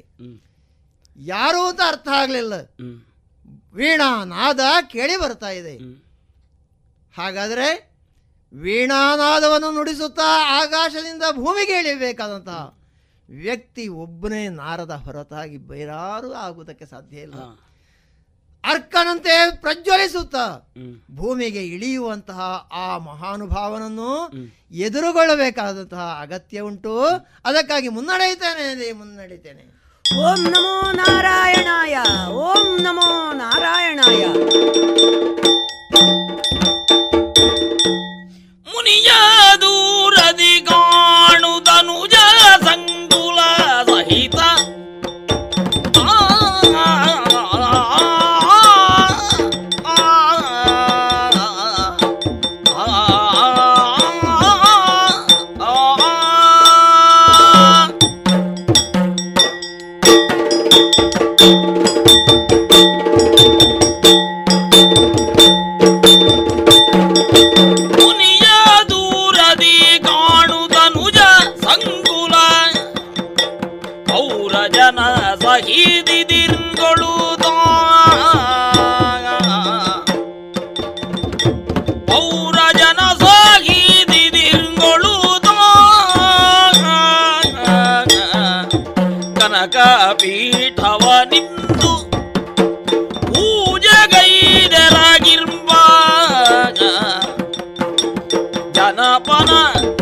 ತೆಗೆದಪ್ಪುದೆನ್ನ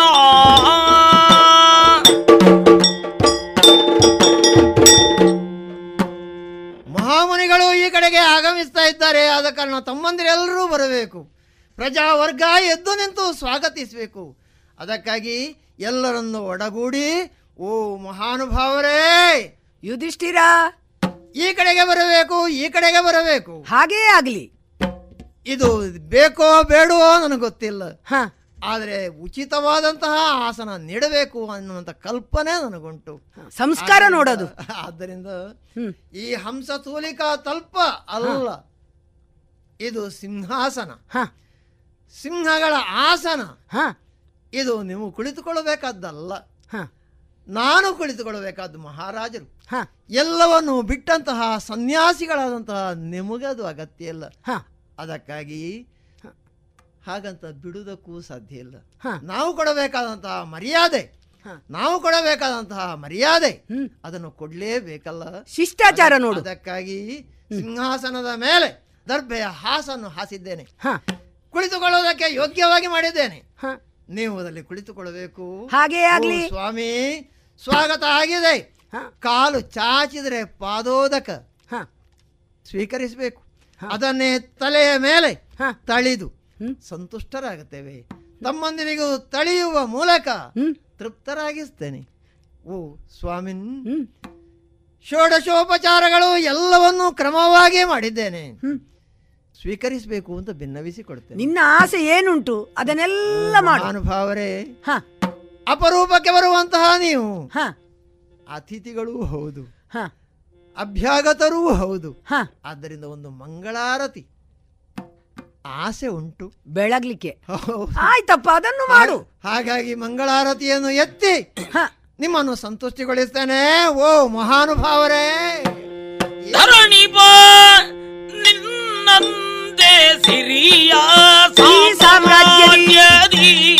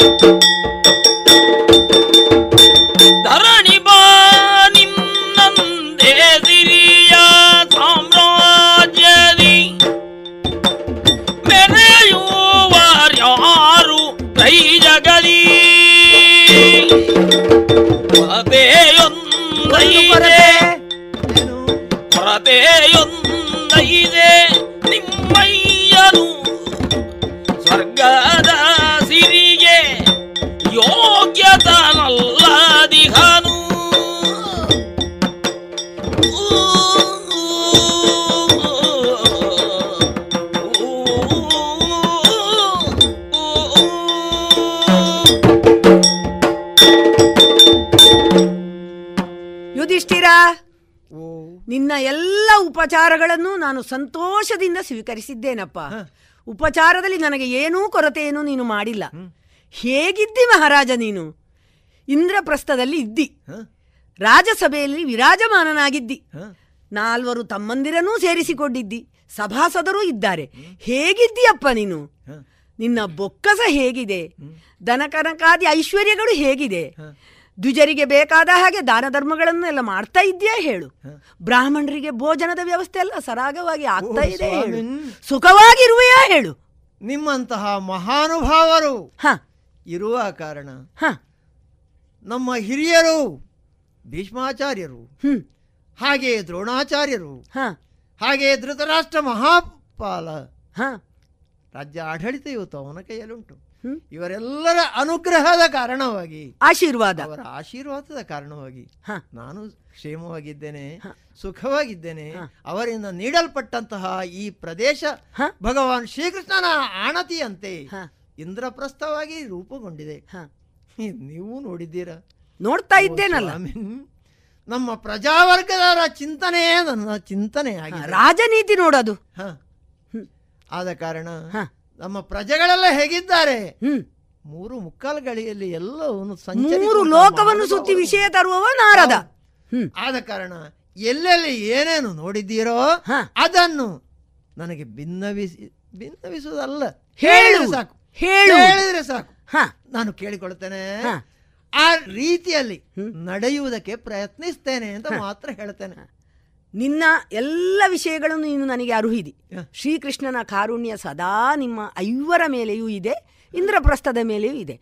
ಆದರೆ ನಾನು ಹೇಳಿದೆಯಲ್ಲ ನೀನು ಮೂರು ಲೋಕಗಳನ್ನು ಮೂರು ಮುಕ್ಕಾಲು ಗಳಿಗೆಯಲ್ಲಿ ಸಂಚರಿಸುವವ.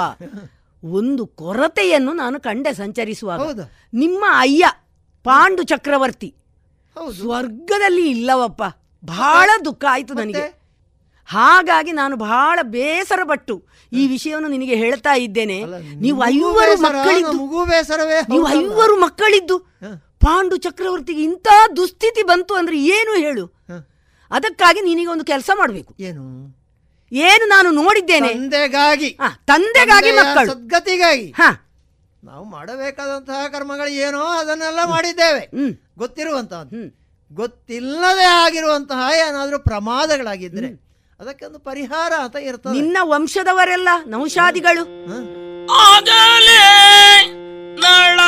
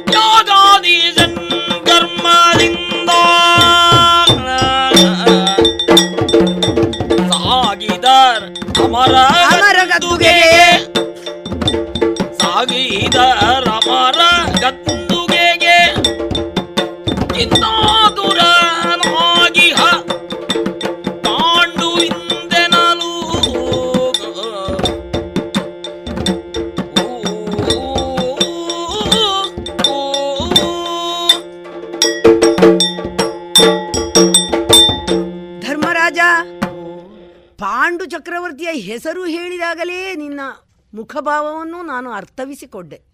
ಎಷ್ಟಾದರೂ ನಿಮ್ಮ ಅಯ್ಯನಲ್ಲವೇ?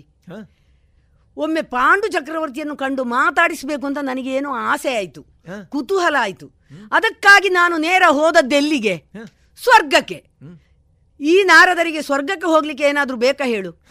ಗಳಿಗೆ ಮುಕ್ಕಾಲು ಗಳಿಗೆ ನೀವು. ಹಾಗೆ ಸ್ವರ್ಗಕ್ಕೆ ಹೋಗಿ ನಿನ್ನ ಅಪ್ಪನನ್ನು ಅಲ್ಲೆಲ್ಲ ಹುಡುಕಾಡಿದೆ. ಯುದ್ಧ ಮುಖೇನ. ಯುದ್ಧದಲ್ಲಿ ಮಡಿದು ವೀರ ಸ್ವರ್ಗವನ್ನು ಪಡೀತಾರೆ ಅಂತ ಗೊತ್ತಿದೆ ನಿನಗೆ. ಹಾಗೆ ಆ ವೀರ ಸ್ವರ್ಗವನ್ನು ಪಡೆದಂತವರೆಲ್ಲ ಅಲ್ಲಿದ್ದಾರೆ. ಓಹೋ. ಯಾರೆಲ್ಲ? ಯಾರು? ನಿನ್ನ ನಮ್ಮ ಚಂದ್ರವಂಶದ ನಿಮ್ಮ ಅರಸರು. ಮಹಾನುಭಾವರು. ಮಹಾನುಭಾವರು ನಳ ನಹುಷ ಸತ್ಯ ಹರಿಶ್ಚಂದ್ರ ಎಲ್ಲರೂ. ಓಹೋ. ಆದ್ರೆ ಪಾಂಡು ಚಕ್ರವರ್ತಿ ಎಲ್ಲಿಯೂ ಕಾಣಲಿಲ್ಲ. ಕುತೂಹಲ ಆಯ್ತು ಚಂದ್ರವಂಶದ ನನಗೆ. ರಘುವರರು ಇವತ್ತು ಅಲ್ಲಿ ಇದ್ದಾರೆ. ಬಹಳ ಬಹಳ ಪ್ರಸಿದ್ಧಿಗೆ ಬಂದವರು ನಳ ನಹುಷಾದಿಗಳು. ನಿನಗೆ ತಿಳಿದ ವಿಚಾರ. ಆದ್ರೆ ಪಾಂಡು ಚಕ್ರವರ್ತಿಯನ್ನು ಎಲ್ಲ ಕಡೆ ಅರಸಿದೆ. ಎಲ್ಲಿಯೂ ಪಾಂಡು ಚಕ್ರವರ್ತಿಯನ್ನು ನನಗೆ ಕಾಣಲಿಲ್ಲ.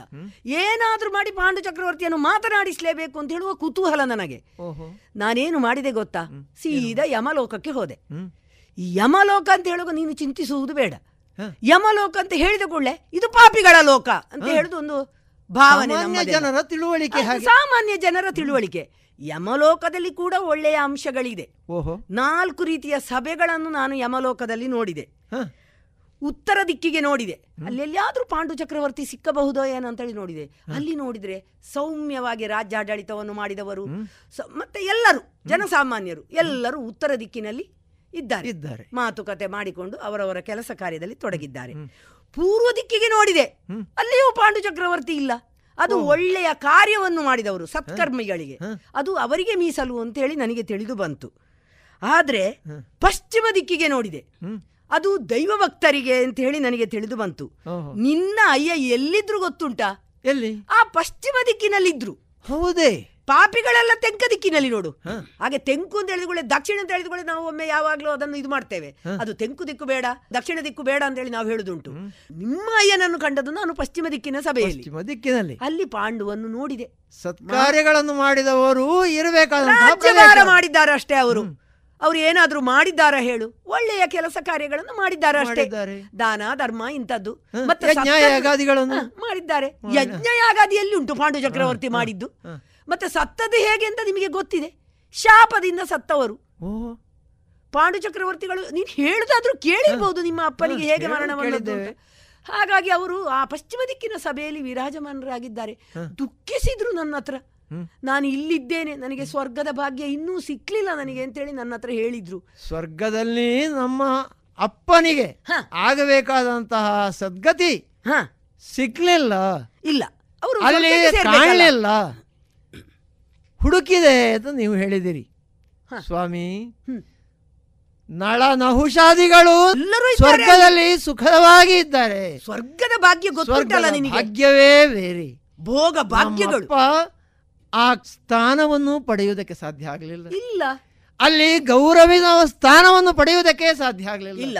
ಅಲ್ಲಿ ಮರ್ಯಾದಸ್ಥನಾಗಿ ಬಾಳುವುದಕ್ಕೆ ಅವಕಾಶ ಇಲ್ಲ. ಆದ ಕಾರಣ ಯಮಲೋಕದಲ್ಲಿ ಇವತ್ತು ಇದ್ದಾರೆ ಅಂತ ಹೇಳಿದ್ರಿ. ಒಳ್ಳೆ ರೀತಿಯಲ್ಲಿ ಇದ್ದಾರೆ ಆದ್ರೆ ಸ್ವರ್ಗ ಇಲ್ಲ ಅಂತ ಹೇಳಿ ಓ ಸ್ವಾಮಿ. ಏನಾದರೂ ಪರಿಹಾರ ಇದೆ? ಗಿನ್ನು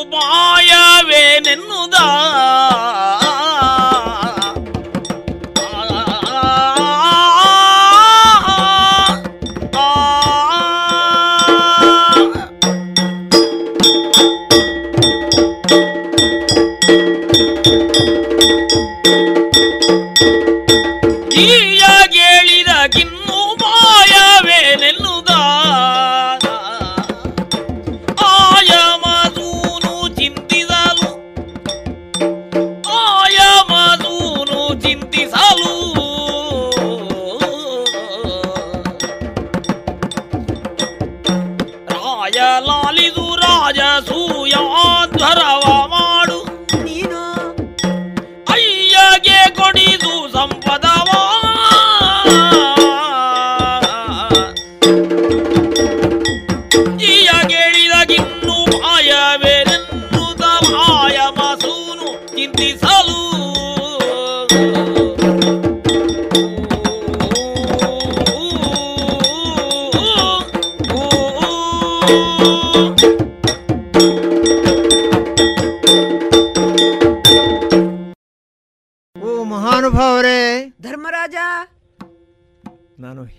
ಕೇಳಿದ್ದು ಯಾವುದೇ ಒಂದು ತಪ್ಪನ್ನು ಮಾಡಿದರೆ ಯಾವುದೇ ಒಂದು ಅಪರಾಧವನ್ನು ಮಾಡಿದರೆ ಅಲ್ಲ ಸಲ್ಲದ ಏನಾದರೂ ವಿಚಾರವನ್ನು ಮಾಡಿದರೆ ಅದಕ್ಕೆ ಒಂದು ಪರಿಹಾರ ಅಂತ ಉಂಟು ಅಂತ ಹೇಳೋದು ಕೇಳಿದ್ದೇನೆ. ಓ ಸ್ವಾಮಿನ್ ಏನು? ಯಾಕೆ ಹೆಚ್ಚು ಹೇಳೋದು ಯಾಕೆ? ಮಹರ್ಷಿಗಳು ಆಡಿದಂತಹ ಮಾತು. ಅದು ಅಕ್ಷರಶಃ ಸತ್ಯವೂ ಹೌದು ಅದು ತ್ರಿಕಾಲ ಆಬಾಧಿತವೂ ಹೌದು. ಅದಕ್ಕೆ ಪರಿಹಾರ ಇಲ್ಲವಂತೆ. ಆದರೂ ಮುನಿಗಳು ಕೊಟ್ಟಂತಹ ಶಾಪ. ಅದಕ್ಕೊಂದು ಹುರಿ ಶಾಪ ಅಂತ ಉಂಟು ಅಂತ ಹೇಳೋದು ಕೇಳಿದ್ದೇನೆ. ಹೌದು. ಓ ಸ್ವಾಮಿನ್ ಹಾಗಾದ್ರೆ ಪರಿಹಾರ ಉಂಟು ಅಂತ ಆಯ್ತು. ಪರಿಹಾರ ಉಂಟು. ಓ ಸ್ವಾಮಿನ್ ನಮ್ಮಪ್ಪ ಪಾಂಡು ಚಕ್ರವರ್ತಿ ಮಹಾರಾಜರು. ಒಂದು ಕಾಲಕ್ಕೆ ಕಾಡಿನಲ್ಲಿ ಇದ್ರೂ ನಾಡಿನನ್ನು ಆಳುವಂತಹ ಮಹಾನುಭಾವರು. ಚಕ್ರವರ್ತಿ ಅಂತ ಬಿರುದು ಪಡೆದವರು. ಅಜ್ಜ ಭೀಷ್ಮಾಚಾರ್ಯರು ಒಪ್ಪಿದ್ದಾರೆ. ಹಿರಿಯರಾದಂತಹ ದ್ರೋಣಾಚಾರ್ಯರು ಒಪ್ಪಿದ್ದಾರೆ. ಅವರಿಂದ ಕೊಡಲ್ಪಟ್ಟಂತಹ ರಾಜ್ಯ ಭಾಗವನ್ನು ಆಳತಾ ಬಂದಿದ್ದಾರೆ. ಅಂತಹ ಮಹಾನುಭಾವರು ನಮ್ಮ ಪಾಂಡು ಚಕ್ರವರ್ತಿಗಳು ಅನೇಕ ಪುಣ್ಯ ಕಾರ್ಯಗಳನ್ನು ಮಾಡಿದ್ದಾರೆ. ಆದರೆ ಸ್ವರ್ಗ ಸಿಗಲಿಲ್ಲ ಅಂತ ನೀವು ಹೇಳಿದ್ರಿ. ಸ್ವಾಮಿನ್ ಪರಿಹಾರ ಏನಾದರೂ ಇದ್ರೆ ನಾವು ಮಾಡಬಹುದಾದಂತಹ ಒಂದು ಕೆಲಸಗಳು ಅಂತ ಇವೆ. ಸತ್ತವರಿಗೆ ಒಂದು ಶ್ರಾದ್ದ ಅಂತ ಮಾಡೋದುಂಟು. ಭಕ್ತಿ ಶ್ರದ್ಧೆಯಲ್ಲಿ ಪ್ರಧಾನವಾದ ಕಾರಣ ಅದು ಶ್ರಾದ್ದ. ಅಂದ್ರೆ ಶ್ರದ್ಧೆಯಿಂದ ಮಾಡುವಂಥದ್ದು ನಿಶ್ಚಿತವಾದ ತಿಥಿಯಲ್ಲಿ ಮಾಡುವ ಕಾರಣ ತಿಥಿ ಅಂತ ಹೆಸರು. ಅದು ಹೇಳ್ತಾರೆ ಜನ. ನಾವು ತಿಥಿ ಮಾಡ್ತೇವೆ ಆದರೆ ಇದನ್ನೆಲ್ಲ ನೆನಪಿಟ್ಟುಕೊಳ್ಳೋದಿಲ್ಲ ಓ ಸ್ವಾಮಿನ್ ಇದಕ್ಕೂ ಹಾಗೆ. ನಮ್ಮಪ್ಪನಿಗೆ ಒಂದು ಸ್ಥಾನ ಸಿಗಲಿಲ್ಲ ಸ್ವರ್ಗ ಸಿಗ್ಬೇಕು. ನಮಗೆ ಮನಸ್ಸಾಗಿದೆ. ಏನು ಪರಿಹಾರ ಮಾಡೋದಕ್ಕೆ ನೀವು ಹೇಳ್ತೀರೋ ಅದನ್ನು ಮಾಡಬಹುದಾಗಿದೆ. ಓ ಸ್ವಾಮಿನ್ ದಯಪಾಲಿಸಬೇಕು ದಯಪಾಲಿಸಬೇಕು ಏನು ಆದೇಶಿಸಬೇಕು ಅಂತ ಹೇಳ್ತೀರೋ ಯುಧಿಷ್ಠಿರ. ಹೇಳಿ. ನಾವು ಪರಿಹಾರ ಮಾಡೋದಕ್ಕೆ ಸಿದ್ಧರಾಗಿದ್ದೇವೆ. ಏನು ಮಾಡಬೇಕು ಹೇಳಿ. ಯುಧಿಷ್ಠಿರ ನೀವು ಐವರು ಮಕ್ಕಳಿದ್ದು ನಿಮ್ಮ ಅಪ್ಪನಿಗೆ ಸ್ವರ್ಗವನ್ನು ದೊರಕಿಸಿ ಕೊಡ್ಲಿಲ್ಲ ಅಂತಾದ್ರೆ ಏನು ಪ್ರಯೋಜನ ಹೇಳು. ಸದ್ಗತಿಯನ್ನು ಒದಗಿಸಿ ಕೊಡ್ಲೇಬೇಕು. ಒಂದು ಪರಿಹಾರ ಇದೆ ಇದಕ್ಕೆ. ಏನು? ನೀನೊಂದು ರಾಜಸೂಯಾಧ್ವರವನ್ನು ಕೈಗೊಳ್ಳು. ಓಹೋ. ಆ ಯಾಗ ಸಂಕಲ್ಪವನ್ನು ನೀನು ಮಾಡಬೇಕೀಗ. ಎಲ್ಲರೊಂದಿಗೆ ಚರ್ಚಿಸಿ. ನಿನ್ನ ಅಣ್ಣ ತಮ್ಮಂದಿರೋ ನಿನ್ನ ಬಂಧು ಬಾಂಧವರೋ ನಿನ್ನ ಸಭೆಯಲ್ಲಿ ವಿರಾಜಮಾನರಾದವರೋ ಎಲ್ಲದರಿಂದ ಹೆಚ್ಚು ನಿನ್ನ ಕೃಷ್ಣದೇವರು. ಎಲ್ಲರೊಂದಿಗೆ ಚರ್ಚಿಸಿ ಯಾಗ ಸಂಕಲ್ಪಕ್ಕೆ ನೀನು ಮನ ಮಾಡಬೇಕು ಹೇಗೆ ಮಾಡಬೇಕು ಹೇಳು? ಅದನ್ನೆಲ್ಲ ಹೇಗೆ ಮಾಡಬೇಕು ಏನು ಮಾಡಬೇಕು ಅದೆಲ್ಲ ನಿನಗೆ ಕೃಷ್ಣದೇವರು ಹೇಳ್ತಾರೆ ರಾಜಸು ರಾಜಸೂಯಾಧ್ವರವನ್ನು ಕೈಗೊಂಡು ಬೇಕು ಬೇಕಾದ ಹಾಗೆ ದ್ವಿಜರಿಗೆ ಅವರಿಗೆ ಇವರಿಗೆ ಮತ್ತೆ ನಿನ್ನ ನಾಡಿನವರಿಗೆ ಪ್ರಜೆಗಳಿಗೆ ಎಲ್ಲವನ್ನು ಕೊಡಬೇಕು ದನಕಾನಾದಿ ವಸ್ತ್ರಗಳನ್ನು ದಾನ ಧರ್ಮವನ್ನು ಬ್ರಾಹ್ಮಣರನ್ನು ಭೋಜನದಿಂದ ಪ್ರಸನ್ನೀಕರಿಸಬೇಕು ನೀನು. ಹಾಗೆ ಹೋಮ ಹವನಗಳನ್ನು ಮಾಡಿ ಆ ದೇವತೆಗಳನ್ನು ನೀನು ಸುಪ್ರಸನ್ನಗೊಳಿಸಿದ್ರೆ ಅವರು ನಿನ್ನನ್ನು ಹರಸ್ತಾರಪ್ಪ. ಹಾಗೆ ನಿನ್ನ ಅಪ್ಪನಿಗೆ ಸ್ವರ್ಗ ಸಿಗ್ತದೆ. ನಮಗೆ ಪುಣ್ಯ ಸಂಚಯನ ಮಾಡಬೇಕು. ನಾವು ಅಪ್ಪನಿಗಾಗಿ ಬಿಡಬೇಕು.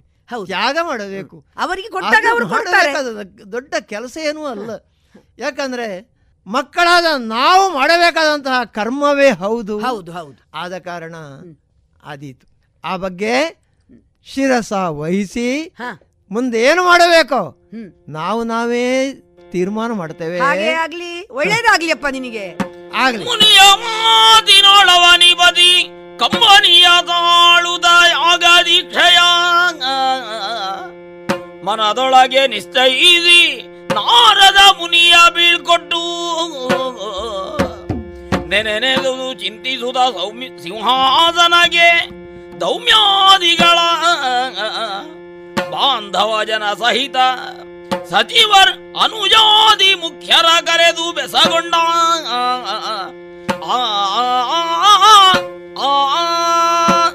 ನಾರದರಿಂದ ಉಪಕೃತನಾದಂತಹ ನಾನು. ಅಲ್ಲಿಗೆ ಸುಮ್ಮನೆ ಇರುವುದಕ್ಕೆ ಸಾಧ್ಯ ಇಲ್ಲ. ಮುಂದೆ ಏನು ಮಾಡಬೇಕು ಎನ್ನುವುದನ್ನು ಯೋಚಿಸಬೇಕಾಗಿದೆ. ಆದರೆ ಅಪ್ಪನಿಗಾಗಿ ನಾವು ಮಾಡಬೇಕಾದಂತಹ ಕಾರ್ಯಗಳೇನಿವೆ? ಅವೆಲ್ಲವನ್ನೂ ಮಾಡಲೇಬೇಕು. ಯಾಕಂದ್ರೆ ನಮ್ಮ ಕರ್ತವ್ಯ ಅದು. ನಮ್ಮ ಹೊಣೆಗಾರಿಕೆ ಅದು. ಅದ ಅಲ್ಲದೆ ಹೋದರೆ ನಾವು ಐವರು ವೀರ ಕುಮಾರರು ಇದ್ದು ಏನೂ ಪ್ರಯೋಜನ ಇಲ್ಲ. ಅದು ವ್ಯರ್ಥವಾಗ್ತದೆ. ಹಾಗಾಗುವುದಕ್ಕೆ ಬಿಡಬಾರದು. ಅದಕ್ಕಾಗಿ ಮನಸ್ಸಿನಲ್ಲಿಯೇ ಸಂಕಲ್ಪಿಸಿಕೊಂಡಿದ್ದೇನೆ. ರಾಜಸೂಯಾಧ್ವರವನ್ನು ಮಾಡುವುದು. ಆದರೆ ಹೇಗೆ? ಸಾಧ್ಯ ಆದೀತೋ ಇಲ್ಲವೋ? ಅದು ಕೃಷ್ಣನಲ್ಲೇ ಕೇಳಬೇಕಷ್ಟೇ. ಹಾಗೆ ಕೃಷ್ಣನಲ್ಲಿ ಕೇಳಬೇಕು ಅಂತ ನಾವು ಯೋಚನೆ ಮಾಡಿದರೆ ಕೃಷ್ಣನಿಗೆ ಹೇಳೋದಕ್ಕಾಗೋದಿಲ್ಲ. ಭೀಮಾರ್ಜುನರ ಸಮ್ಮತಿ ಬೇಕು. ಅದಕ್ಕಾಗಿ ಅವರನ್ನೇ ಕರೆದು ಬನ್ನಿ ಮಕ್ಕಳೇ. ಮಾತಾಲಿ ಕೇಳಿ ನೀವೆಲ್ಲ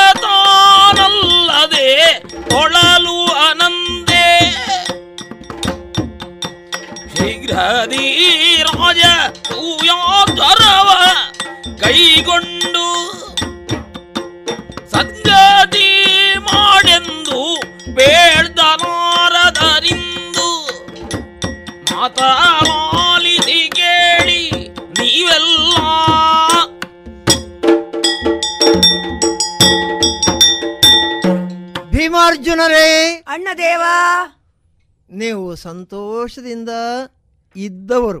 ಹ. ಈಗಲೂ ಸಂತೋಷವಾಗಿ ಇದ್ದೀರಿ ಅಂತ ವಿಶ್ವಾಸ ನನಗುಂಟು. ಹ. ಆದರೆ ಬಂದಂತಹ ನಾರದ ಮಹರ್ಷಿಗಳು ಒಂದು ಮಾತೆ ಹೇಳಿದರು. ಹೇಳೋದಕ್ಕೆ ಬಾಯಿ ಬರ್ತಾ ಇಲ್ಲ. ಹಾಗಂತ ನಾವು ಮಾಡಲೇಬೇಕಾದಂತಹ ಒಂದು ಕೆಲಸ ಇರುವ ಕಾರಣ ಭೀಮಾರ್ಜುನರೇ ನಿಮ್ಮ ಸಲಹೆ ಏನು? ನಿಮ್ಮ ಸೂಚನೆ ಏನು? ನಾವು ಏನು ಮಾಡಬಹುದು ಎನ್ನುವುದನ್ನು ವಿಚಾರ ವಿನಿಮಯ ಮಾಡಬೇಕಾಗಿದೆ. ಆದ ಕಾರಣ ಭೀಮ ತಮ್ಮನಾದಂತಹ ಅರ್ಜುನ ನೀವು ಕೇಳಬೇಕು. ನಮ್ಮಯ್ಯ ಕಾಡಿನಲ್ಲಿ ಸತ್ತು ಹೋದರು. ಹ. ಯಾವುದೋ ಒಂದು ಕ್ಷುಲ್ಲಕವಾದಂತಹ ಕಾರಣ. ಮಡದಿಯಾದಂತಹ ಆ ಮಾದ್ರಿ ದೇವಿಯನ್ನು ಮುಟ್ಟಿದ ಕಾರಣ. ಸುಖ ಬಳಸಿದ ಕಾರಣ. ಅದು ಒಂದು ತಪ್ಪಾಗಿ ಹೋಯಿತು. ಮಹರ್ಷಿಗಳಿಂದ ಶಾಪ ರೂಪವಾಗಿ ಬಂದಂತಹ ಆ ಮಾತನ್ನು ಅಲ್ಲಗಳದ ಕಾರಣ. ಆದ್ದರಿಂದ ಸ್ವರ್ಗದಲ್ಲಿ ಅವನಿಗೊಂದು ಸ್ಥಾನ ಸಿಗಲಿಲ್ಲವಂತೆ. ಆದ್ದರಿಂದ ನೀನು ರಾಜಸೂಯಾಧ್ವರವನ್ನು ಮಾಡಬೇಕು. ತನ್ಮೂಲಕ ಸಂಚಯಿಸಿದಂತಹ ಪುಣ್ಯ ಏನುಂಟು? ಅದೆಲ್ಲವನ್ನು ಅಪ್ಪನಿಗಾಗಿ ಬಿಟ್ಟುಕೊಡಬೇಕು. ಹ. ತನ್ಮೂಲಕ ಅವನು ಸ್ವರ್ಗವನ್ನು ಸೇರ್ತಾನೆ. ಸ್ವರ್ಗದಲ್ಲಿ ಸ್ಥಾನವನ್ನು ಪಡೆಯುತ್ತಾನೆ ಅಂತ ಹೇಳಿದರು. ಮನಸ್ಸಿನಲ್ಲಿಯೇ ನಾನು ಸಂಕಲ್ಪಿಸಿಕೊಂಡಿದ್ದೇನೆ ರಾಜಸೂಯಾಧ್ವರವನ್ನು ಮಾಡಬಹುದು ಅಂತ. ಆದರೆ ನಿಮ್ಮ ಅಭಿಪ್ರಾಯ ಕೇಳಬೇಕಲ್ಲ. ಏನು ಅಭಿಪ್ರಾಯ? ಅನುಮಾನ 别弄你呀。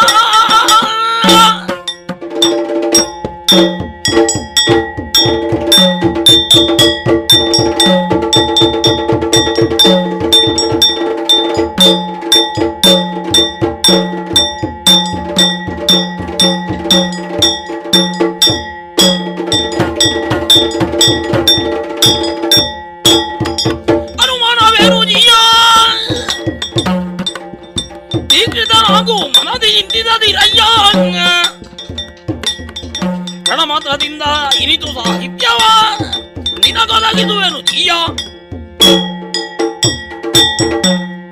ಅಣ್ಣದೇವ ನನ್ನಂತ ತಮ್ಮ ಭೀಮನಿದ್ದು ನೀನು ಹೀಗೆ ಅನುಮಾನ ಪಡುವುದೇ ಹೇಳು. ನಾನು ಇರುವುದಾದರೂ ಯಾತಕ್ಕೆ ಹೇಳು. ನಾರದ ಮಹರ್ಷಿಗಳು ಹೇಳಿದ್ದು, ಯಾಗವನ್ನು ಮಾಡಬೇಕು, ರಾಜಸೂಯಾಧ್ವರವನ್ನು ಮಾಡಬೇಕು ಅಂತೇಳಿ. ಇದಕ್ಕೂ ನಿನಗೆ ಅನುಮಾನವೇ. ಈ ಬಲಭದ್ರ ಭೀಮನಿರುವಾಗ ಏನಾಗ್ಬೇಕು ಹೇಳು ಯಾಗಕ್ಕೆ? ಎಲ್ಲ ಸಾಹಿತ್ಯಗಳನ್ನು ನಾನು ಒದಗಿಸಿಕೊಡ್ತೇನೆ ಒದಗಿಸಿಕೊಡ್ತೇನೆ. ಅಣ್ಣದೇವ, ನೀನು ಯಾಗ ದೀಕ್ಷಿತನಾಗು ಯಾಗ ದೀಕ್ಷಿತನಾಗು.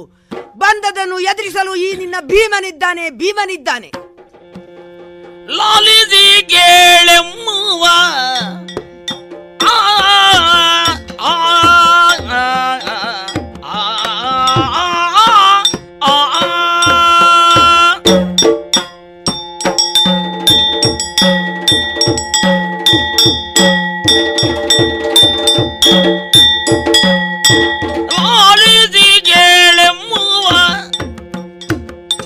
ರಕ್ಷಿಪ ವನಮಾಲಿಯೋಳಿದನೆಲ್ಲವ. ರಕ್ಷಿಪ ವನಮಾಲಿಯೋಳಿದನೆಲ್ಲವ. ಆಲೋಚಿಸಿ ಆಲೋಚನೆಯನೆ ಸಾಗುವುದು ಆತನಪ್ಪಣೆ ಕೇಳಿ ಆತನಪ್ಪಣೆ ಕೇಳಿ ನಿಂಜೈವುದೆಂದನು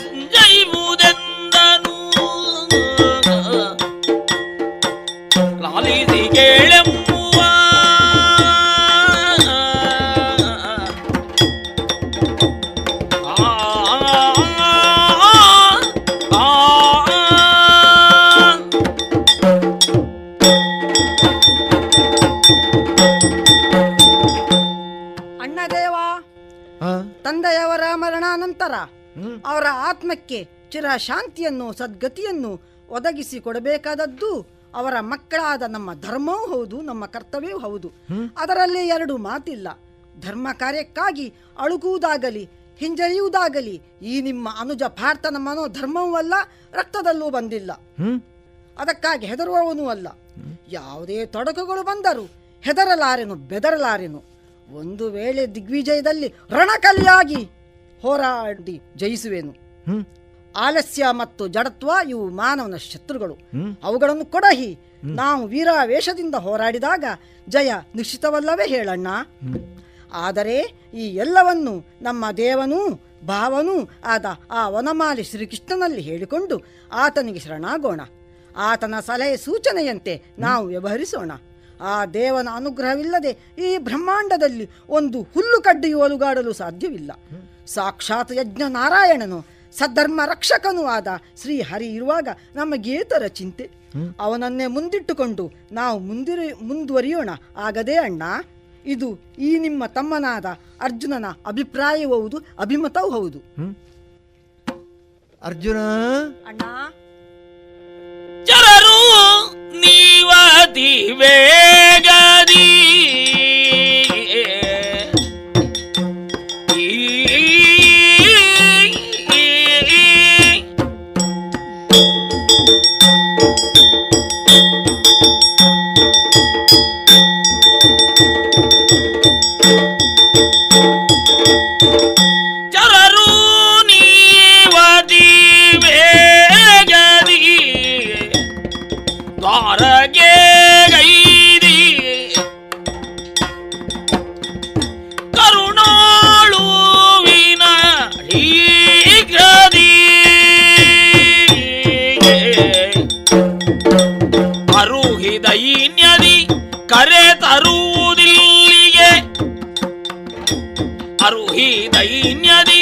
ಕರೆ ತರುವುದೆಂದಿಂದನು ಪರಿ ಪರಿ ವಸ್ತುವ ಹರಿಗೆ ಕಾಣಿಕೆಗೆಂದು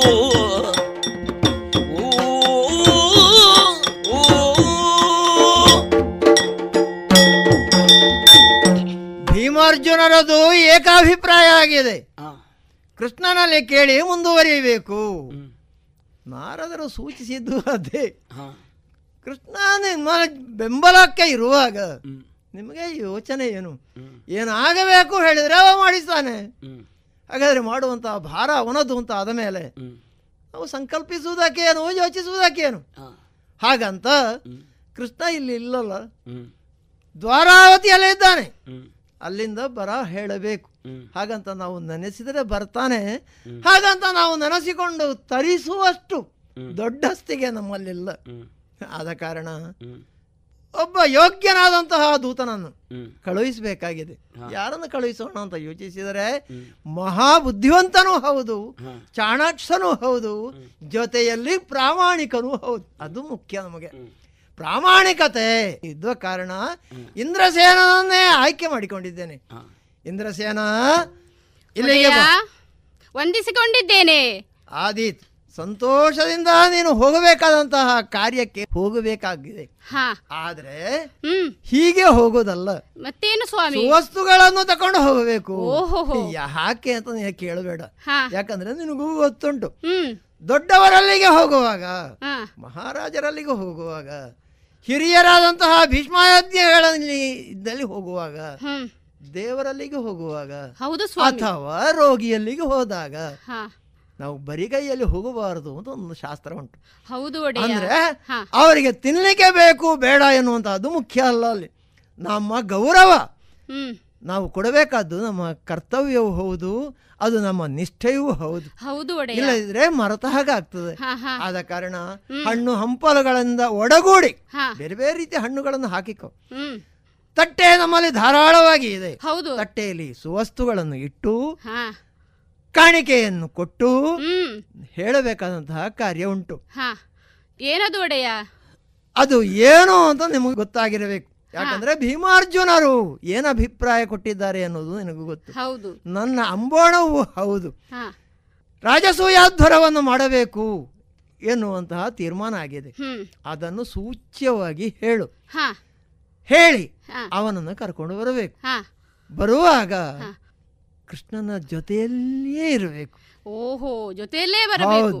ಕರ್ಕೊಂಡು ಬಾರದೇ ಇರಬಾರದು. ನಾನು ಬರ್ತೇನೆ ಮತ್ತೆ ಬರ್ತೇನೆ ನಾಳೆ ಬರ್ತೇನೆ. ಅದಾಗದು. ಕೂಡುದು ಕೂಡುದು ಜೊತೆಯಲ್ಲಿಯೇ ಕರೆದುಕೊಂಡು ಬಾ. ಮಾತನಾಡುವಂತ ಅಗತ್ಯವಾದ ಕೆಲಸ ಇದೆ ವಿಚಾರ ಇದೆ ಧರ್ಮರಾಯ ಆಲೋಚಿಸುವುದಕ್ಕೆ ಇದೆ. ಆದ ಕಾರಣ ಅವನ ಅಭಿಪ್ರಾಯವನ್ನು ತಿಳಿಯುವಂತ ಅಗತ್ಯ ಉಂಟು. ಬರಬೇಕು ಅಂತ ಹೇಳ. ಒಡೆಯ ಈ ಹಿಂದೆ ಮಕ್ಕ ಕೊಟ್ಟಂತಹ ಕೆಲಸವನ್ನು ಕೈಯಲ್ಲಿ ತೋರಿಸಿದಂತಹ ಕೆಲಸವನ್ನು ತಲೆಯಲ್ಲಿ ಹೊತ್ತು ಮಾಡಿದ್ದೇನೆ. ಇದು ನನ್ನ ಕೈಯಿಂದ ಆಗದು ಎಂದು ಹೇಳನು. ಈಗೂ ಕೂಡಲೇ ಕರೆದುಕೊಂಡು ಬರುತ್ತೇನೆ. ಆದೀತು ಸಂತೋಷ.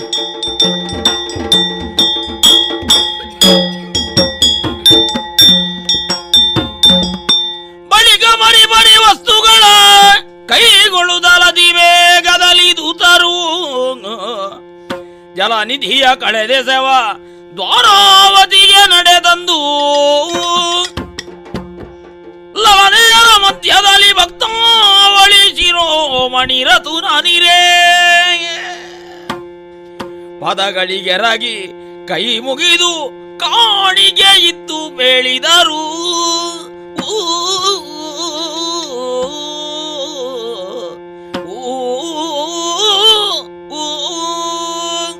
ಒಂದಕ್ಕಿಂತ ಹೆಚ್ಚು ಮದುವೆ ಆದ್ರೆ ಮತ್ತೆ ಅವ ಗಂಡ ಲಲದೆಯರ ಮಧ್ಯದಲ್ಲೇ ಇರಬೇಕಷ್ಟೆ. ಎಂಟು ಮದುವೆ ಆದ ಮೇಲೆ ಮತ್ತೆ ನನಗೆ ಇನ್ನು ಬೇರೆ ಏನಾದರೂ ಅವಕಾಶ ಉಂಟ? ಯಾವ ಕಾಲಕ್ಕೆ ಆಗಲಿ ಯಾರೇ ನನ್ನನ್ನು ಕಾಣುವುದಕ್ಕೆ ಬರುವಾಗ ಇರಲಿ. ನನ್ನ ಸುತ್ತಲೂ ನನ್ನ ಮಡದಿಯರು ನನ್ನ ಸೇವೆ ಮಾಡ್ತಾ ಇರ್ತಾರೆ. ನನಗೂ ಅದು ಸಂತಸವನ್ನೇ ಕೊಟ್ಟಿದೆ.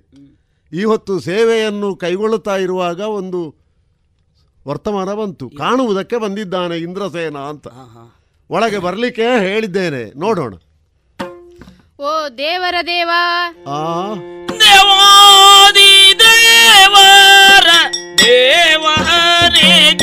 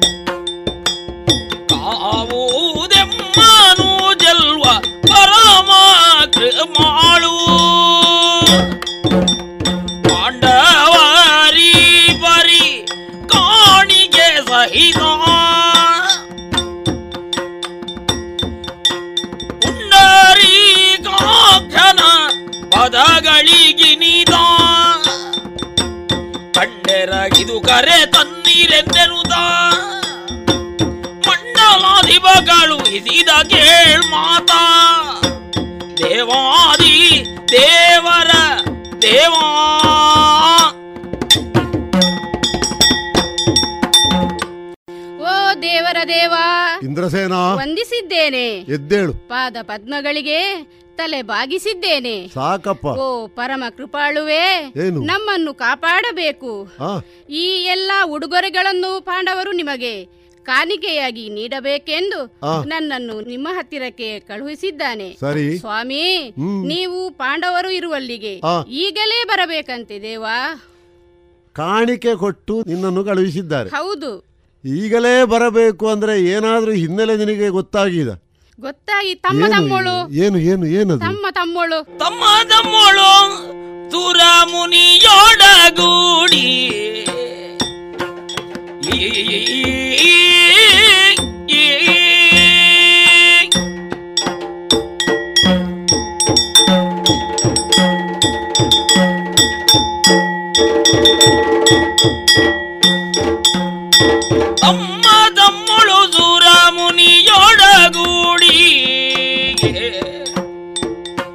ಧರ್ಮ ಜಾತಿಗಳೊಂದು ವಿಷಯ ಮಾತಾಡಿ. ಆ ಧರ್ಮ ಜಾತಿಗಳು ವಿಷಯ ಮಾತಾಡಿ. ನಿಮ್ಮಳು ಕಾರ್ಯವುಂಡೆಂಬುದ ಬೇಳ್ದು ನಮ್ಮ ನಂಡಿದ ಕಾರ್ಯದನ್ನಿ ನೀವೆಂದು ದೇವಾದಿ ದೇವರ ದೇವನಿ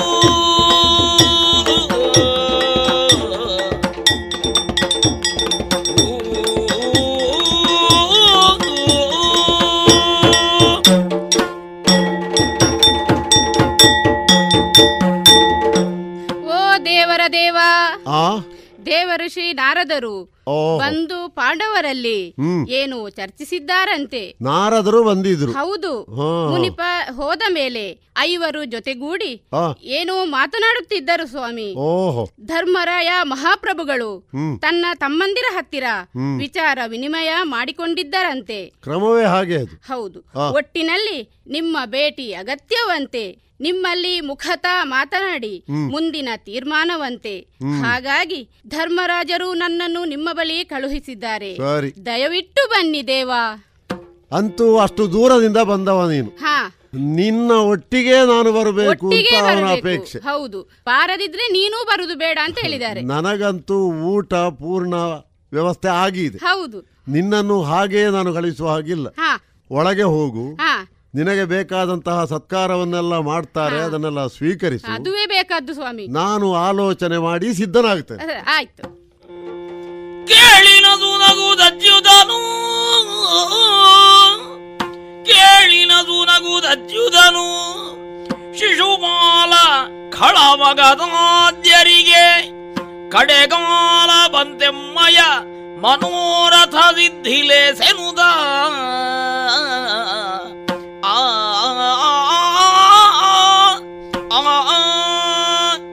ನಾವು ಆಲೋಚನೆ ಏನು ಮಾಡ್ತಾ ಇದ್ದೇವೋ ಅದು ಸನ್ನಿಹಿತ ಆಗ್ತಾ ಉಂಟು ಕೂಡಿ ಬರ್ತಾ ಉಂಟು ಎನ್ನುವುದಕ್ಕೆ ಇದುವೇ ಕಾರಣ ನೋಡಿ. ಈಗ ಅವನು ಹೇಳಿದಂತಹ ವಿಚಾರ ನನ್ನ ಮನಸ್ಸಿನಲ್ಲಿಯೇ ನಾನು ನಗುವ ಹಾಗೆ ಮಾಡಿದೆ ನನ್ನನ್ನು. ಕಾರಣ ಏನು?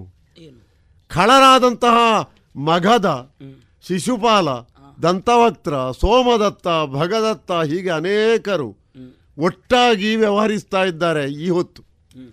ನಾನು ಅವರನ್ನು ಸದೆಬಡಿಯುವುದಕ್ಕೆ ಸದಾ ಸದಾವಕಾಶ. ಯಾವಾಗ? ಅಂತ ಕಾಯ್ತಾ ಇದ್ದವ. ಏನಾದರೂ ಒಂದು ಕಾರಣ ಇಲ್ಲದೆ ನಾನು ಅದನ್ನು ಮಾಡುವ ಹಾಗಿಲ್ಲ. ಯೋಚಿಸ್ತಾ ಇದ್ದ ನನಗೆ ಇದು ಸಕಾಲ ಅಂತ ಕಂಡಿದೆ. ಹಾಗಾಗಿ ನನಗೆ ನಗೆ ಬಂದದ್ದು. ಅವರದ್ದಾದಂತಹ ಕೂಳತನವನ್ನು ಕೊನೆಗೊಳಿಸಿ ಭೂಮಿಯ ಭಾರವನ್ನು ತಗ್ಗಿಸಬೇಕಾದ್ದು ನನಗೆ ಅತಿ ಅಗತ್ಯ. ಈ ಸಂದರ್ಭದಲ್ಲಿ ಇದನ್ನು ಉಪಯೋಗಿಸಿಕೊಳ್ತೇನೆ ನೋಡೋಣ. ಹೊರಡ್ತೇನೆ. ಹೇಗೆ ಹೊರಡುವುದು?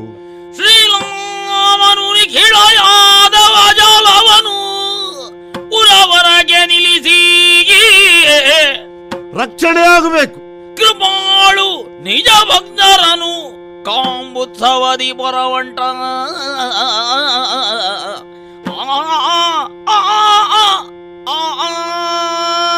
ದ್ವಾರಕಾ ನಿರ್ಮಾಣವಾದ ಮೇಲೆ ಇಷ್ಟು ಕಾಲವು ನಮ್ಮನ್ನು ಕೆಣಕುವುದಕ್ಕೆ ಬಂದವ ಅಲ್ಲ ಜರಾಸಂಧ. ಇವತ್ತು ನಾನು ಘನ ಕಾರ್ಯದಲ್ಲಿ ದ್ವಾರಕೆಯನ್ನು ಬಿಟ್ಟು ಹೋಗಿದ್ದೇನೆ ಎನ್ನುವ ವರ್ತಮಾನ ಅವನಿಗೆ ತಲುಪಿದರೆ ದ್ವಾರಕೆಗೆ ಅಪಾಯ ಉಂಟು. ಹಾಗಾಗಿ ನಿಖಿಳ ಯಾದವ ಜಾಲವನ್ನು ಪುರದ ರಕ್ಷಣೆಗಾಗಿ ನಾನು ನೇಮಿಸಿದ್ದೇನೆ. ಅಷ್ಟು ವ್ಯವಸ್ಥೆಯನ್ನು ಮಾಡಿ ಇಲ್ಲಿಂದ ಹೊರಡಬೇಕು. ನೇರವಾಗಿ ನನ್ನ ಪ್ರಾಣದ ಹಾಗೆ ಇರುವಂತಹ ಪಾಂಡವರನ್ನು ಕಾಣುವುದಕ್ಕೆ ನಡೆಯುತ್ತೇನೆ ಆ ಕಡೆಗೆ ನಡೆಯುತ್ತೇನೆ.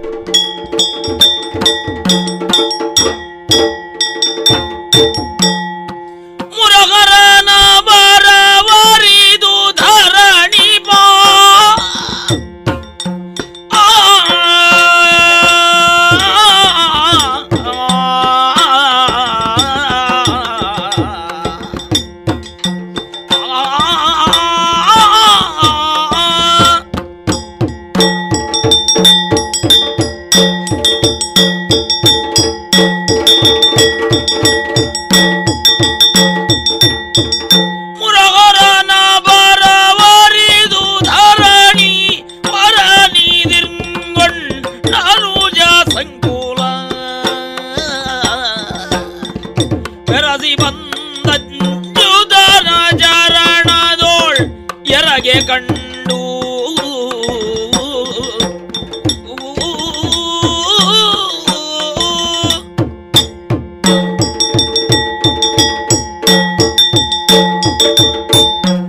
ನಾವು ನಿರೀಕ್ಷಿಸಿದ ಹಾಗೆ ಶ್ರೀಕೃಷ್ಣ ಪರಮಾತ್ಮ ಈ ಕಡೆಗೆ ಬರ್ತಾ ಇದ್ದಾನೆ. ಹೇಗೆ?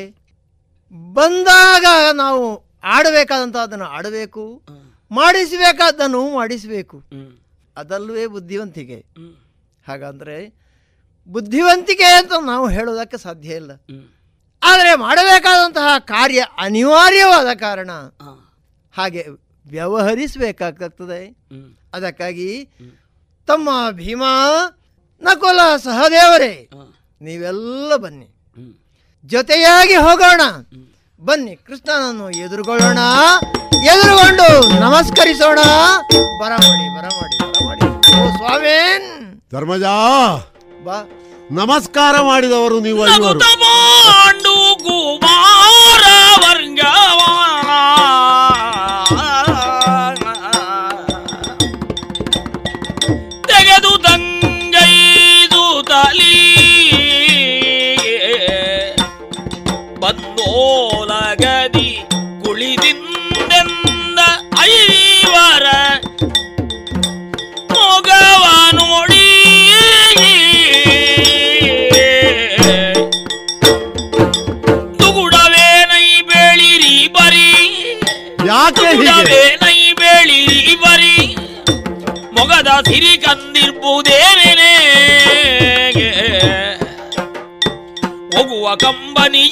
ಯಮಜಾದಿಗಳು ನಮಿದೆ.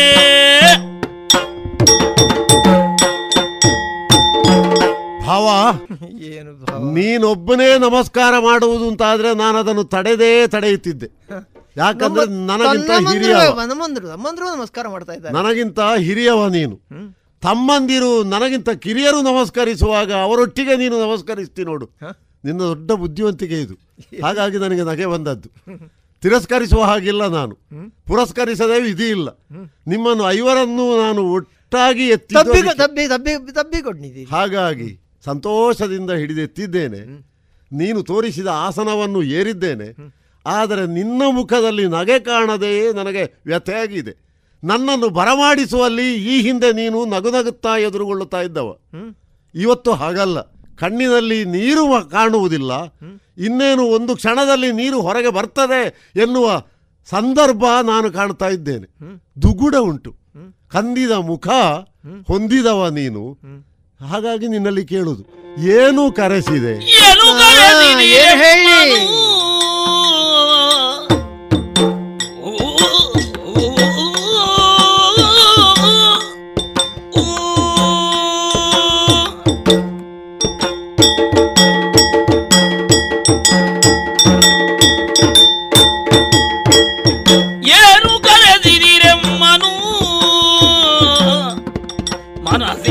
ಮನಸ್ಸಿನೊಳಗೇನು ಯೋಜಿಸಿದಿರಿನ್ನು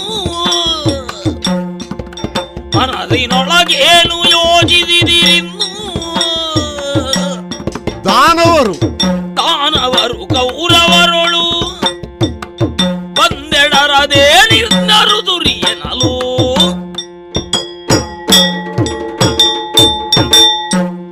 ಇಲ್ಲಿಗೆ ಬಂದು ಇಲ್ಲಿಂದ ಹಿಂದೆ ಹೋದ್ದು ನಾನೀಗ ಸದ್ಯ. ಹೆಚ್ಚು ದಿವಸ ಆಗಲಿಲ್ಲ. ಆ ಕಾಲದಲ್ಲಿ ನೀವು ಸಂತಸದಲ್ಲಿ ಸಿಂಹವಿಷ್ಟರ ಏರಿ ವ್ಯವಹರಿಸ್ತಾ ಇದ್ದದನ್ನು ತುಂಬಿದ ಮನಸ್ಸಿನಲ್ಲಿ ನೋಡಿದವ ನಾನು. ನನ್ನ ಮನಸ್ಸಿನಲ್ಲಿ ಅದು ಈಗಲೂ ಅಚ್ಚಳಿಯದೆ ನೆಲೆಯಾಗಿದೆ. ವಿಪರೀತವಾದಂತಹ ಸನ್ನಿವೇಶವನ್ನು ಈಗ ನಾನು ಕಾಣುವ ಹಾಗೆ ಆಗಿದೆ ಅಂತ ಆದರೆ ಆಗಬಾರದ್ದು ಇವತ್ತು ನಿನ್ನೆ ಆದ ಹಾಗೆ ಏನೋ ನಡೆದಿದೆ ಇಲ್ಲಿ. ಆ ರೀತಿ ನಿಮ್ಮನ್ನು ದುಃಖಕ್ಕೆ ಒಳಗು ಮಾಡಬೇಕಾದ್ರೆ ದಾನವರು ದಾನವರು ಪರ ಊರಿನಿಂದ ಇಲ್ಲಿಗೆ ದಾಳಿ ಇಡುವ ಹಾಗಿಲ್ಲ. ಯಾಕೆ ಇಲ್ಲ? ಹೆಚ್ಚಿನ ದಾನವರೆಲ್ಲ ನನ್ನ ಹೆಸರು ಕೇಳಿಯೇ ಅಡಗಿದವರು. ಈ ಹೊತ್ತು ಹೊರಗೆ ಬರುವುದೇ ಇಲ್ಲ. ಹೊರಗೆ ಬರುವ ಧೈರ್ಯ ಇದ್ದ ದಾನವರನ್ನು ನಾನು ನೆಲ ಕಚ್ಚಿಸಿ ಎಷ್ಟೋ ವರ್ಷ ಆಯಿತು. ಆದರೂ ದಾನವರು ಅಲ್ಲಿ ಇಲ್ಲಿ ಇರಬಾರ್ದು ಅಂತ ಇಲ್ಲಲ್ಲ? ನನಗೆ ಗೊತ್ತಿಲ್ಲದ ಹಾಗೆ ದಾನವರು ನಿನ್ನ ಮೇಲೆ ಏನಾದರೂ ಆಕ್ರಮಣ ಮಾಡುವ ಉದ್ದೇಶ ಇಟ್ಟರೋ ಅಥವಾ ದಾನವ ಗುಣ ಹೊಂದಿದವರು ಇರಬಹುದು. ಅದಕ್ಕಾಗಿ ದೂರ ಹುಡುಕುವುದು ಬೇಡ. ಸಮೀಪದಲ್ಲಿಯೇ ಹಸ್ತಿನಾವತಿಯಲ್ಲಿಯೇ ಇದ್ದಾರೆ. ನೋಡುವುದಕ್ಕೋ, ಹೇಳುವುದಕ್ಕೋ, ಅಣ್ಣ ಸಂಬಂಧಿರುವಂಥ ಪ್ರಪಂಚದ ಕಂಡರೂ ಕೌರವಾದಿಗಳ ಗುಣ ರಾಕ್ಷಸ ಗುಣ. ಹಾಗಾಗಿ ದಾನವರು ಕೌರವರು. ದಾನವ ಗುಣ ಹೊಂದಿದ ಕೌರವರು. ಈಗ ನೀವು ಪ್ರತ್ಯೇಕವಾಗಿ ಕುಳಿತ ಮೇಲೆ, ಮಾಯಾ ಕೊಟ್ಟ ಮಂಟಪವನ್ನು ನೀನು ಏರಿದ ಮೇಲೆ ಸ್ವರ್ಗ ಸಮಾನವಾದಂತಹ ಸಿರಿ ಪಾಂಡವರಲ್ಲಿ ಉಂಟು ಎನ್ನುವಂತಹ ಹೊಟ್ಟೆಕಿಚ್ಚಿಗೆ ಒಳಗಾಗಿ ಕೌರವ ದಾನವ ಗುಣ ಏನಾದರೂ ತೋರಿಸುವುದಕ್ಕೆ ನಿನ್ನ ಮೇಲೆ ಸವಾರಿ ಮಾಡುವುದಕ್ಕೆ ಹೊರಟ್ನೋ? ಏನಾದರೂ ಆ ರೀತಿ ನಡೆಯಿತೋ? ಅದಲ್ಲದಿದ್ದರೆ ಒಮ್ಮಿಂದೊಮ್ಮೆಗೆ ಕೃಷ್ಣ ಬರಲಿ. ನೀನು ಕರೆಯಿಸುವವಲ್ಲ ನಿನ್ನ ಮುಖ ಹೇಳ್ತದೆ ಆಗಬಾರದ್ದೇನೋ ಆಗಿದೆ ಅಂತ. ಹಾಗಾಗಿ ನೀನೇ ಹೇಳಬೇಕು. ಏನಿದು?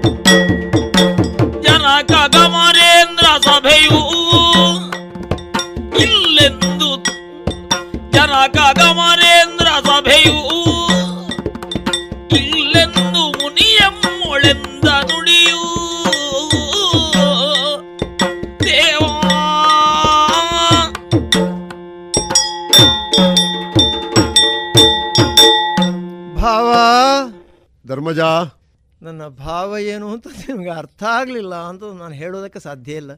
ಒಳಗೆ ಏನೋ ಉಂಟು ಅಂತ ಅರ್ಥ ಆಗಿದೆ. ಈ ಒಳಗೆ ಉಂಟು ಅಂತ ಅರ್ಥ ಆಗಿದೆ. ಅದು ಏನೋ ಒಂದು ವಿಷಯ ಎನ್ನುವುದು ನಿಮಗೆ ಗೊತ್ತಾಗಿದೆ. ದೂತನ ಮೂಲಕ ಹೇಳಿ ಕಳುಹಿಸಿದ್ದೆ ಅದನ್ನು. ಮಾತನಾಡುವುದಕ್ಕೆ ಇದೆ. ವಿಮರ್ಶಿಸುವುದಕ್ಕೆ ಇದೆ. ಕೃಷ್ಣನ ಬಲವು ನಮಗೆ ಬೇಕು ಅಂತ ಹೇಳಿದ್ದು. ಕೃಷ್ಣ ಈಗ ನೀವು ಕೇಳುತ್ತೀರಿ ದುಷ್ಟರಾದಂತಹ ಕೌರವರಿಂದ ಏನಾದರೂ ಉಪಟಳ ಬಂತೆ. ಅಂತೆ. ಬರುವುದಕ್ಕೆ ಸಾಧ್ಯವೇ? ಅಲ್ಲ ಅನ್ಯ ರಾಕ್ಷಸರೇನಾದರೂ? ಬರುವುದಕ್ಕೆ ಸಾಧ್ಯವೇ ಹೇಳಿ? ಸಾಧ್ಯವೇ ಇಲ್ಲ. ಯಾಕಂದ್ರೆ ನಿಮ್ಮ ಬಾಲ್ಯದಿಂದಲೇ ಬೆಳವಣಿಗೆಯನ್ನು ಹೊಂದುತ್ತಾ ಬಂದಾಗ ಬಾಲ್ಯದ ಏಳೆಯ ಏಳೆಯಲ್ಲಿ ನೀವು ಮಾಡಿದಂತಹ ಮಹತ್ ಕಾರ್ಯಗಳೇನು ಕೊಂದಂತಹ ದುಷ್ಟ ರಾಕ್ಷಸರ ಎಷ್ಟು ಜನ? ಕಂಸಬಲ ಪೂರ್ಣ ಎಲ್ಲ ನಾಶವಾಗಿದ್ದಾರೆ. ಹೌದು. ಗೋವರ್ಧನ ಗಿರಿಯನ್ನು ಎತ್ತಿದಂತಹ ಪ್ರಕರಣ ನಾನು ಮರೆಯುವುದಕ್ಕೆ ಸಾಧ್ಯ ಇಲ್ಲ. ಓ ಸ್ವಾಮಿನ್ ಮಹಾನುಭಾವರಾದಂತಹ ನೀವು ನಮ್ಮ ಜೊತೆಯಲ್ಲಿ ಇದ್ದಾಗ ಕೌರವ ಯೋಚಿಸುವುದಕ್ಕಾದರೂ ಸಾಧ್ಯ ಉಂಟ ಹೇಳು. ಸರಿ. ತಪ್ಪು ಮಾಡುತ್ತೇನೆ. ತನ್ಮೂಲಕ ಕೃಷ್ಣನಿಂದ ದಕ್ಕಿಸಿಕೊಳ್ಳುತ್ತೇನೆ. ಅಂತ ಅವ ಯೋಚಿಸಿದರೆ ಅದು ಹುಂಬತನಲ್ಲದೆ ಮತ್ತೆ ಏನು ಹೇಳಿ. ಆ, ಆದ ಕಾರಣ ಓ ಕೃಷ್ಣ ಕೌರವರಿಂದ ಭಯ ನನಗಿಲ್ಲ. ಸರಿ. ದುಷ್ಟ ರಾಕ್ಷಸರಿಂದ ಆದಂತಹ ಉಪಟಳ ಅಲ್ಲ. ಮತ್ತೆ ಮತ್ತೆ? ದೇವರ್ಷಿಗಳಾದಂತಹ ನಾರದರು ಮಹಾನುಭಾವರು ಅವರನ್ನು ನಂಬದೇ ಇರುವುದಕ್ಕೆ ಸಾಧ್ಯವೇ ಹೇಳಿ. ನಾರದರು ಉಪಟಳ ಕೊಟ್ರ. ಖಂಡಿತ ಅಲ್ಲ. ಅವರು ಹೇಳಿದಂತಹ ವಿಚಾರ ನಾವು ಆಲೋಚಿಸಬೇಕಾದಾಗೆ ಏನು? ಆಲೋಚಿಸಬೇಕು. ನಮ್ಮ ಅಯ್ಯ ಅಂದರೆ ನಮ್ಮ ತಂದೆ. ಪಾಂಡು ಚಕ್ರವರ್ತಿ ಮಹಾಪ್ರಭುಗಳು. ಸರಿ. ಸ್ವರ್ಗಸ್ಥರಾಗಿದ್ದಾರೆ. ನಾನು ಸ್ವರ್ಗದಲ್ಲಿ ಸ್ಥಾನ ಸಿಗಲಿಲ್ಲವಂತೆ ಸ್ವರ್ಗದಲ್ಲಿ ಬಹುಮಾನಿತರಾಗಲಿಲ್ಲವಂತೆ ಸ್ವರ್ಗದಲ್ಲಿ ಬಂದಾಗ ಇಂದ್ರನಿಂದ ಎದುರುಗೊಳ್ಳಲ್ಲವಂತೆ ಇವತ್ತು ಕಷ್ಟ ನರಕದಲ್ಲಿ ಇದ್ದಾರೆ. ಹಾಗಂತ ನರಕ ಅಲ್ಲ ಪುಣ್ಯಭಾಜನರಾಗಲಿಲ್ಲ. ಸ್ವರ್ಗದಲ್ಲಿ ಇದ್ದು ಇರಬೇಕಾದ ಸ್ಥಾನದಲ್ಲಿ ಇಲ್ಲ. ಆದ ಕಾರಣ ಹಾಗಾಗಿ ಅದು ಮಕ್ಕಳಾದಂತಹ ನಾವು ತಂದೆಗೆ ಏನಾದರೂ ಒಂದು ಪರಿಹಾರ ಮಾಡೋದಕ್ಕೆ ಸಾಧ್ಯವೇಂಟೆ ಅಂತ ನಾರದರನ್ನು ಕೇಳಿದ್ದು. ಅದನ್ನು ಹೇಳಿದರು. ಸಾಧ್ಯ ಆದೀತು. ನಿಮ್ಮಂತವರಿಗಲ್ಲದೆ ಮತ್ತೆ ಯಾರಿಂದ ಸಾಧ್ಯ? ಮಹಾಪರಾಕ್ರಮ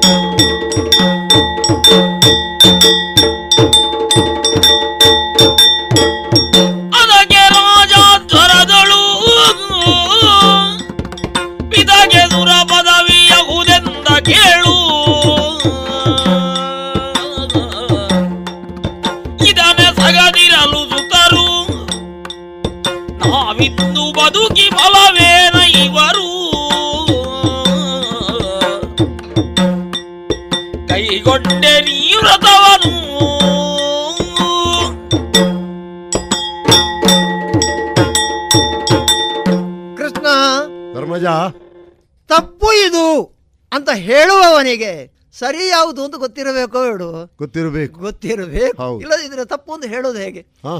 ಹಾಗೆ ಅಪರಾಧವನ್ನು ಮಾಡಿದ್ದಾನೆ. ಹೇಳಬೇಕಾಗಿದ್ರೆ ಪುಣ್ಯ ಕಾರ್ಯ ಯಾವುದು? ಸರಿ ಯಾವುದು? ಹೇಳಬೇಕಾಗ್ತದೆ. ನಮ್ಮ ಅಯ್ಯನಿಗೆ ನಾರದರಿಗಂತೂ ಆ ಶಕ್ತಿ ಉಂಟು. ಹೌದು. ಉಳಿದವರಿಗೆ ಎಲ್ರಿಗೂ ಉಂಟು ಅಂತ ಹೇಳಲಿಕ್ಕೆ ಸಾಧ್ಯ ಇಲ್ಲ. ಇಲ್ಲ. ಊಟ ಮಾಡುವವ ಇದು ಪದಾರ್ಥಕ್ಕೆ ಉಪ್ಪು ಹೆಚ್ಚಾಗಿ ಇದೆ ತಿನ್ನುವುದಕ್ಕಾಗುವುದಿಲ್ಲ ಅಂತ ಹೇಳ್ಬೋದು. ಹೇಳಬಹುದು ಅವನಿಗೆ ಮಾಡುವುದಕ್ಕೆ ತಿಳಿಬೇಕು ಅಂತ ಏನಿಲ್ಲ. ಆದರೆ ಸರಿ ಯಾವುದು ಅಂತ ಹೇಳಬಹುದಾಗಿದೆ. ಅಂತಹ ಮಹಾನುಭಾವರಾದಂತಹ ನಾರದರು ಒಂದು ಹೇಳಿದ್ದಾರೆ. ಏನು ಹೇಳಿದರು? ಅಪ್ಪನಿಗೆ ಸ್ವರ್ಗ ಸಿಗಲಿಲ್ಲ. ಆದ ಕಾರಣ ನೀವು ಮಾಡಬೇಕಾದಂತಹ ಕಾರ್ಯ ಪೂರ್ಣ ಆಗಲಿಲ್ಲ. ನಿಮ್ಮ ಶ್ರಾದ್ದಾದಿಗಳು ಸಾಕಾಗಲಿಲ್ಲ. ಪುಣ್ಯಭಾಜನರನ್ನಾಗಿ ಮಾಡಬೇಕು. ಅದಕ್ಕಾಗಿ ನೀವು ರಾಜಾಧ್ವರವನ್ನು ಮಾಡಬೇಕು. ಐದು ಜನ ನಾವು ಮಕ್ಕಳಿದ್ದೇವೆ. ಈ ನಾರದರು ಬಂದು ಅಷ್ಟು ಹೇಳಿ ಹೌದು ಅಷ್ಟೇ ಹೇಳಿದ್ರು. ರಾಜಾಧ್ವರವನ್ನು ನಾವು ಮಾಡಬೇಕು. ಅಲ್ಲ ಅದಕ್ಕೆ ನೀನು ತೀರ್ಮಾನ ಮಾಡಿದೆ? ತನ್ಮೂಲಕ ಸಂಚಯಿಸಿದಂತಹ ಪುಣ್ಯಗಳೇನಿವೆ. ಅವೆಲ್ಲವನ್ನು ಬಿಟ್ಟುಕೊಟ್ರೆ ಆಗ ಅಪ್ಪನಿಗೆ ಸಂತೃಪ್ತಿ ಆಗ್ತದೆ. ಆತ ಸ್ವರ್ಗದಲ್ಲಿ ಸ್ಥಾನವನ್ನು ಪಡೆಯುತ್ತಾನೆ ಅಂತ ಮಹಾ ಕೆಲಸ ನಿಮ್ಮಿಂದ ಆಗಬೇಕು ಅಂತ ನಾರಾದ್ರು ಹೇಳಿದರು. ಹೇಳಿದ್ರು. ಐವರು ನಾವು ತಮ್ಮಂದರಿದ್ದೇವೆ ಮಹಾಬಲಾಢ್ಯರು ಹೌದು ಅಂತ ನಾನು ನಂಬಿದ್ದೇನೆ. ನನಗೂ ಎದುರಿಲ್ಲ ಅಂತ ಹೇಳ್ತಾರೆ. ಅಲ್ಲ ನಿಮ್ಮ ಸಲಹೆ ಇಲ್ಲ ಬಗ್ಗೆ ನೀನು ಚಿಂತಿಸುವುದೇ ಬೇಡ. ಕೃಷ್ಣ ನಿಮ್ಮ ಸಲಹೆ ಇಲ್ಲದೆ ನಾವು ಮುಂದೆ ಹೋಗುವವರಲ್ಲ. ನಿನಗೆ ಗೊತ್ತು. ಈಗ ಪ್ರತಿಯೊಂದು ಹೆಜ್ಜೆಗೂ ನಿನ್ನ ಮಾತನ್ನೇ ನಾವು ನಂಬುತ್ತಾ ಅದು ಒತ್ತಟ್ಟಿಗೆ ಅನುಸರಿಸ್ತಾ. ನಾರದರು ಹೇಳಿದಾಗ ನೀನು ತೀರ್ಮಾನ ಮಾಡಿದೆ. ಈಗ ನನ್ನನ್ನು ಕರೆಸುವ ಹಿನ್ನೆಲೆ ನಾವು ಮಾಡಬೇಕಾದ ಕರ್ತವ್ಯ ಪೂರೈಸುವುದೀ ಭವಸಾಗರವ ನೀ ದಾಂಡಿದೆನ್ನುದ? ರಾಗದಲ್ಲಿ ಬಡಬಡ್ಡ ಭೂಮಿ ಪನ ಎತ್ತಿನ ಸುನಗುತ. ಸಾಗರಾಂತದ ನೃಪರ ಗೆಲಿದೀಯಾಗ ಕೊದಗುವರುಂಟೇ ಮುನಿಯ ನಿಯೋಗದಲ್ಲಿ ಮರುಳಾದಿ ಅಕಟಕಟೆಂದನ ಸುರಾರಿ.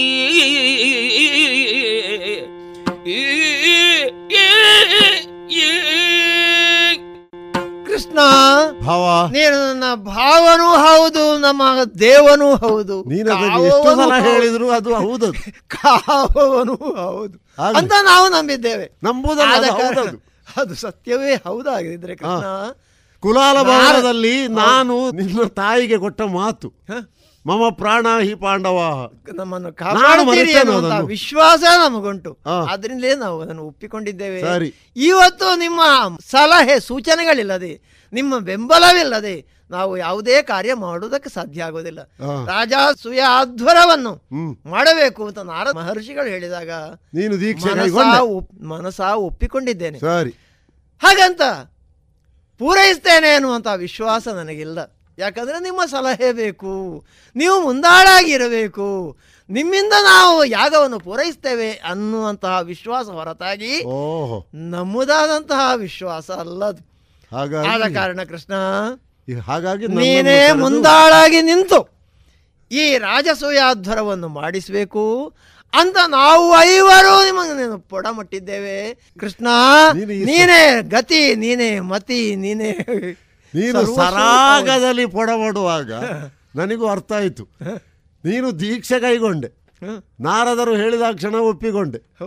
ಆಮೇಲೆ ಇದನ್ನು ಮುಗಿಸುವ ಕೆಲಸ ಪೂರ್ಣಗೊಳಿಸುವ ಹೊಣೆ ನನಗೆ ಅಂತ ನೀನು ಸರಾಗದಲ್ಲಿ ಯಾಕ- ಯಾಕಂದ್ರೆ ಇಲ್ಲಿ ಒಂದು ಒಂದು- ಆಲೋಚನೆ ಮಾಡಬೇಕು. ಏನು? ನಾರದರ ಮಹರ್ಷಿಗಳು ಮೂರು ಮುಕ್ಕಾಲಗಳಿಗೆ ಹೇಳಿ ಮೂರು ಲೋಕವನ್ನು ಸುತ್ತವಲ್ಲವರು ದೇವಲೋಕಕ್ಕೂ ಹೋಗುತ್ತಾರೆ ಪಾತಾಳಕ್ಕೂ ಇಳಿಯುತ್ತಾರೆ. ಹೌದು. ಭೂಮಿಯಲ್ಲಿಯೂ ಸಂಚರಿಸ್ತಾರೆ ಮೂರು ಲೋಕ ಹೋದ ಹೋದಲ್ಲೆಲ್ಲ ಇದು ಹೇಳದೇ ಇರ್ತಾರ. ಧರ್ಮರಾಯ ಮನಸ್ಸಿನಲ್ಲಿ ಏನೋ ಸಂಕಲ್ಪಿಸಿಕೊಂಡಿದ್ದಾನೆ. ಅವರು- ಬೇಡ ಹೇಳಿದ. ಅವರು ಆದ ಕಾರಣ ನಿಲ್ಲಿಸಿದ್ದಾನೆ. ಅವರು ಮಾಡಬೇಕಾದ ಕರ್ತವ್ಯ ಮಾಡ್ಲಿಲ್ಲ ಅಂತ ಹೇಳಿದ ಅವರು ಹೇಳಿ ಬಿಡ್ಲಿ. ನೀನು ಆಲೋಚನೆ ಮಾಡಲಿಲ್ಲ ಎನ್ನುವುದು ನನಗೆ ಅರ್ಥ ಆಗಿದೆ. ನೀವೇ ನಡೆಸಬೇಕು ಸಾಗರ ಅಂತ ನೃಪರನ್ನೆಲ್ಲ ಗೆಲಿಬೇಕು. ಗೆದ್ದ ಮೇಲೆ ಇದನ್ನು ಪೂರೈಸಬೇಕು. ಈಗ ರಾಜಸೂಯ. ಅದರ ಅರ್ಥ ನಿನಗೆ ನಾನು ಹೇಳಬೇಕಾಗಿಲ್ಲ. ಇದನ್ನು ನೀನು ಆಲೋಚನೆ ಮಾಡಿದರೆ ಇದು ಸುಲಭದ್ದಲ್ಲ ಎನ್ನುವುದು ನಿನಗೆ ಗೊತ್ತಾಗಬೇಕಿತ್ತು. ರಾಜರು ಅಸೂಯೆ ಪಡುವ ಹಾಗೆ. ರಾಜರು ಅಸೂಯೆ. ಪಡ್ತಾರೆ ಇದನ್ನು ತಡೆಯುವುದಕ್ಕೆ ಪೂರ್ಣ ಪ್ರಯತ್ನ ಮಾಡ್ತಾರೆ. ರಾಜಸೂಯಾಧ್ವರವನ್ನು ಯಾವಾತ ಮಾಡಿ ಮುಗಿಸ್ತಾನೆ. ಅವನು ಚಕ್ರವರ್ತಿ ಅಂತಲೇ ಅರ್ಥ. ಅದಕ್ಕಿಂತ ವ್ಯತ್ಯಾಸ ಏನೂ ಇಲ್ಲ. ನೀನು ಇದನ್ನು ಮಾಡ್ತಿ ಅಂತ ಹೊರಡುವ ಕಾಲಕ್ಕೆ ಇದನ್ನು ತಡೆಯುವುದಕ್ಕೆ ಇಲ್ವಾ ಯಾರು? ಎಷ್ಟು ಜನ ಇದ್ದಾರೆ?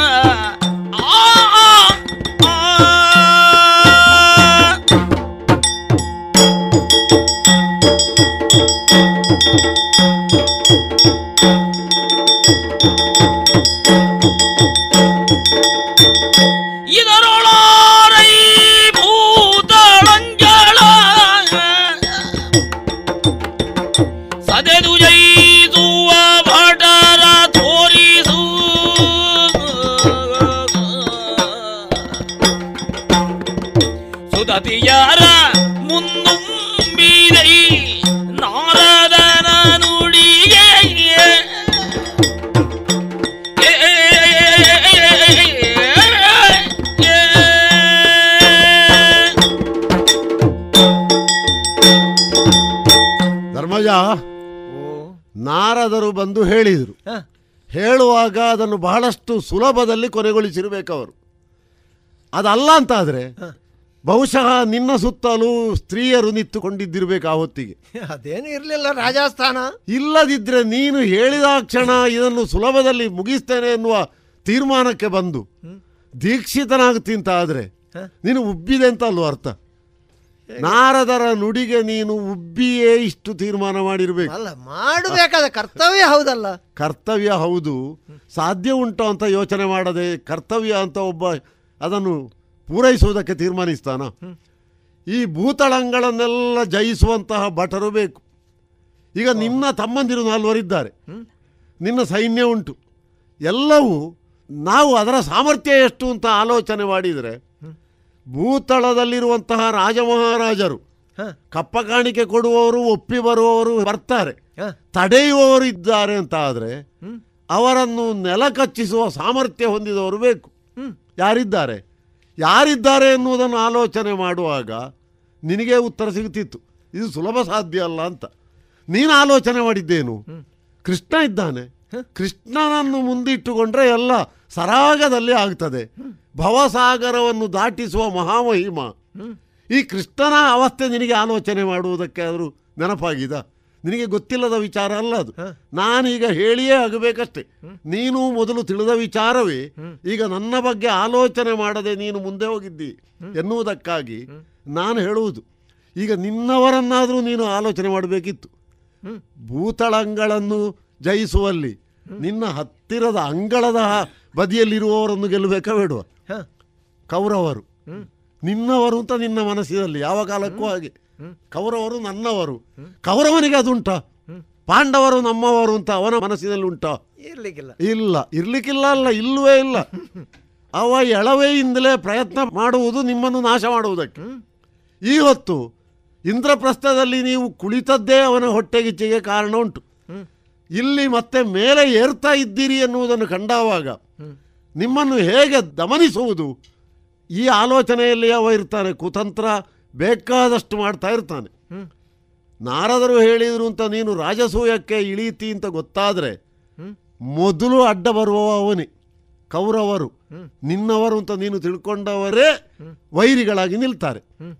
ಆಮೇಲೆ ಒಂದು ಪಕ್ಷ ಅವರು ಬದಿಗೆ ನಿಂತರು ಅಂತ ಇಟ್ಟುಕ. ಭೀಷ್ಮ ದ್ರೋಣಾದಿಗಳು ಬುದ್ಧಿ ಹೇಳಿ ಅವರನ್ನು ತಡೆದ್ರು ಅಂತಲೇ ಇಟ್ಟುಕ.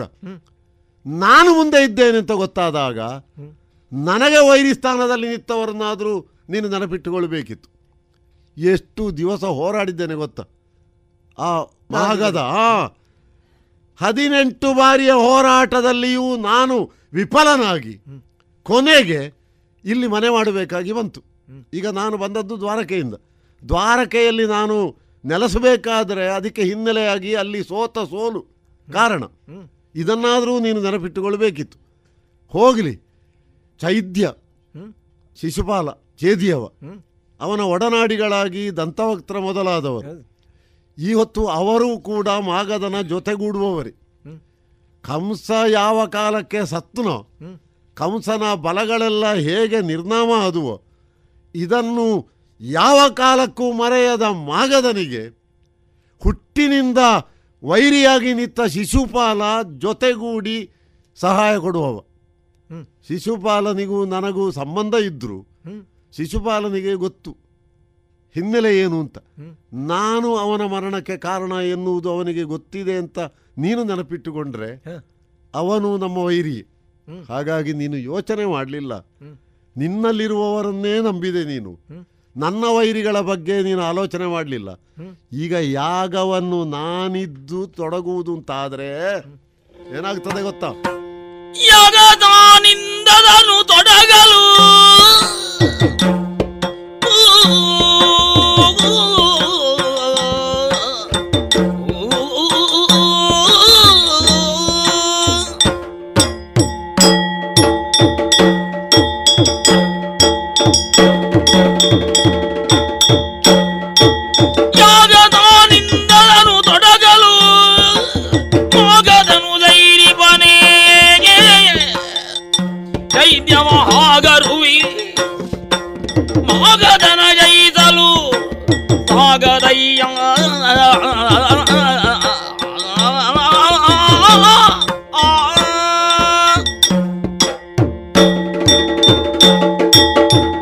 ಪಾಂಡವರ ರಾಜಸೂಯಾದ್ವರಕ್ಕೆ ಮುಂದಾಳ್ತನ ವಹಿಸಿಕೊಂಡವ ಕೃಷ್ಣ.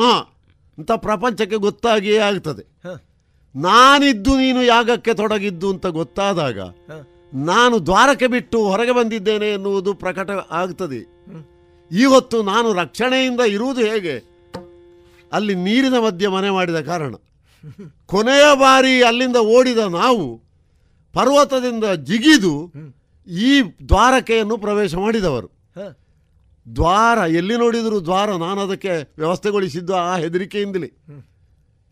ಕಾಯ್ತಾ ಇರ್ತಾನೆ ಮಾಗದ. ಯಾವ ಕಾಲಕ್ಕೆ ಮೊಮ್ಮಗನಾದಂಥ ಕೃಷ್ಣ ಬಲರಾಮ ಅದನ್ನು ಬಿಟ್ಟು ಹೊರಗೆ ಬರ್ತಾರೆ. ಆವಾಗ ಅವರನ್ನು ದಮನಿಸ್ತೇನೆ ಅಂತ ಕಾಯ್ತಾ ಇರ್ತಾನೆ. ನನ್ನ ಮೇಲೆ ಅಷ್ಟು ಹಗೆ ಇಟ್ಟಂತಹ ನಮ್ಮ ಅಜ್ಜ ಜರಾಸಂಧ ಯಾಗಕ್ಕೆ ನಾನು ಮುಂದೆ ಬಂದಿದ್ದೇನೆ, ದ್ವಾರಕೆಯಿಂದ ಹೊರಗೆ ಹೊರಟಿದ್ದೇನೆ ಅಂತ ಗೊತ್ತಾದಾಗ ಮೊದಲು ನಮ್ಮ ನಾಶ ಮಾಡ್ತಾನೆ. ನಿನ್ನ ಯಾಗವು ಪೂರ್ಣ ನಾಶ ಆದ ಹಾಗೆ. ಹಾಗಾಗಿ ನೀನು ಆಲೋಚನೆ ಮಾಡದೆ ಸುಧತಿಯರ ಮುಂದೆ ಉಬ್ಬಿಯೇ ಇಷ್ಟ ಆಯಿತು. ಇದು ಸುಲಭ ಅಲ್ಲ, ಒಂದು ಕೆಲಸ ಮಾಡು. ಈಗ ಗತಿಸಿ ಹೋದ ಅಪ್ಪನಿಗೆ ಸ್ಥಾನ ಇಲ್ಲ. ಜೀವಂತ ಇರುವ ನಿಮಗಾದ್ರೂ ಒಂದು ಸ್ಥಾನ ಉಂಟಲ್ಲ. ಅದನ್ನಾದರೂ ಉಳಿಸಿಕ ಗೊತ್ತಾ? ಏನಾಗ್ತದೆ ಗೊತ್ತಾ? ನೀನು ದೀಕ್ಷೆಗೆ ತೊಡಗಿದ್ದಿ. ದೀಕ್ಷೆಯಿಂದ ಹೊರಗೆ ಬಂದಿದ್ದಿ ಅಂತ ಆದರೆ ಒಂದು ಸಣ್ಣ ಮಾನ ಹೋಗುವುದಷ್ಟೇ. ಅದಕ್ಕೇನು ಹೆದರುವುದು ಬೇಡ. ಅವತ್ತು ರಾಮನಿಗೆ ಪಟ್ಟ ಅಂತ ಮುಹೂರ್ತ ನೋಡಿ ಕಂಕಣ ಎಲ್ಲ ಕಟ್ಟಿದರು ಪುರೋಹಿತರೆಲ್ಲ ಇದ್ದೆ.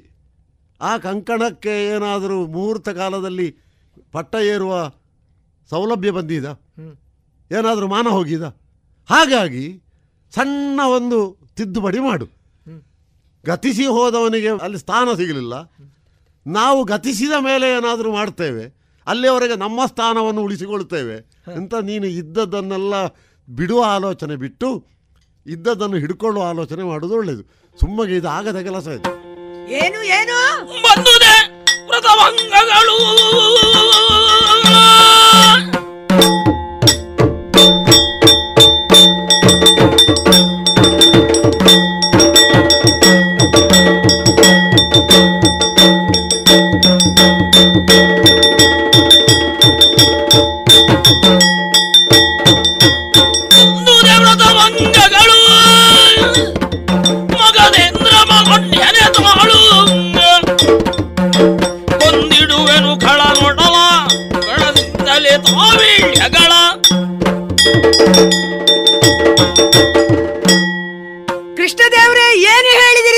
ಭೀಮಾ. ಈ ಅದ್ವರಕ್ಕೆ ವೃತಭಂಗ ಬಂತೆ ಭಂಗ ಆದರೂ ಚಿಂತೆ ಇಲ್ಲ ಅಂತ ಹೇಳಿದ್ದು. ನಮ್ಮ ಅಣ್ಣನವರು ಯಾಗದೀಕ್ಷೆಯನ್ನು ಕೈಗೊಳ್ಳುವುದು ಎಂಬ ನಿರ್ಣಯಕ್ಕೆ ಬಂದವರು. ಆ. ಆದರೆ ನಿಮ್ಮ ಮುಂದಾಳತ್ವದಲ್ಲಿ ಇದನ್ನು ನಡೆಸುವುದೆಂದು ತೀರ್ಮಾನ ಮಾಡಿದರು ನೋಡು. ಹೌದು ನಾನು ಆದರೆ ಹೊರಟ್ರೆ ದಾರಿಯಲ್ಲಿಯೇ ಸಾಯ್ತಾನೆ ನಾನು. ನಿಮ್ಮ ಈವರೊಳಗೆ ನಡೆದ ಸಂಭಾಷಣೆಯನ್ನು ಚರ್ಚೆಯನ್ನು ನಾನು ಕೇಳಿದೆ. ಆ. ಅಣ್ಣನವರು ಮಾತನಾಡುವಾಗ ಮಧ್ಯೆ ಬಾಯಿ ಹಾಕಬಾರದು ಎಂಬುದಾಗಿ ನಾನು ಸುಮ್ಮನೆ ಇದ್ದವ. ಏನು ವೃತಭಂಗ ಬಂತೆ ವೃತಭಂಗ ಬಂತೆ ನಾನೇ ಹೇಳಿದ್ದು ವೃತ ಬಿಡುವುದು ಒಳ್ಳೇದು ಅಂತ. ಯಾರು? ಆ ಮಗದೇಂದ್ರ. ಅವನಂತ ಸಾವಿರ ಸಾವಿರ ದರಾಧಿಪರನ್ನು ನಾನು ಬಡಿದು ಉರುಳಿಸೇನು. ಹೌದಾ. ಖಂಡಿತವಾಗಿ.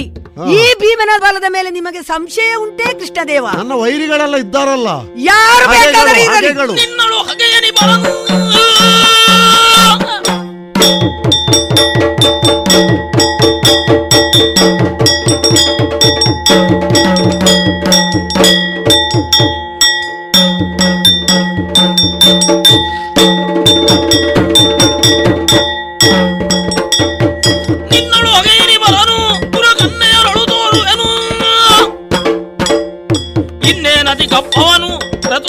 ನೀವೇನು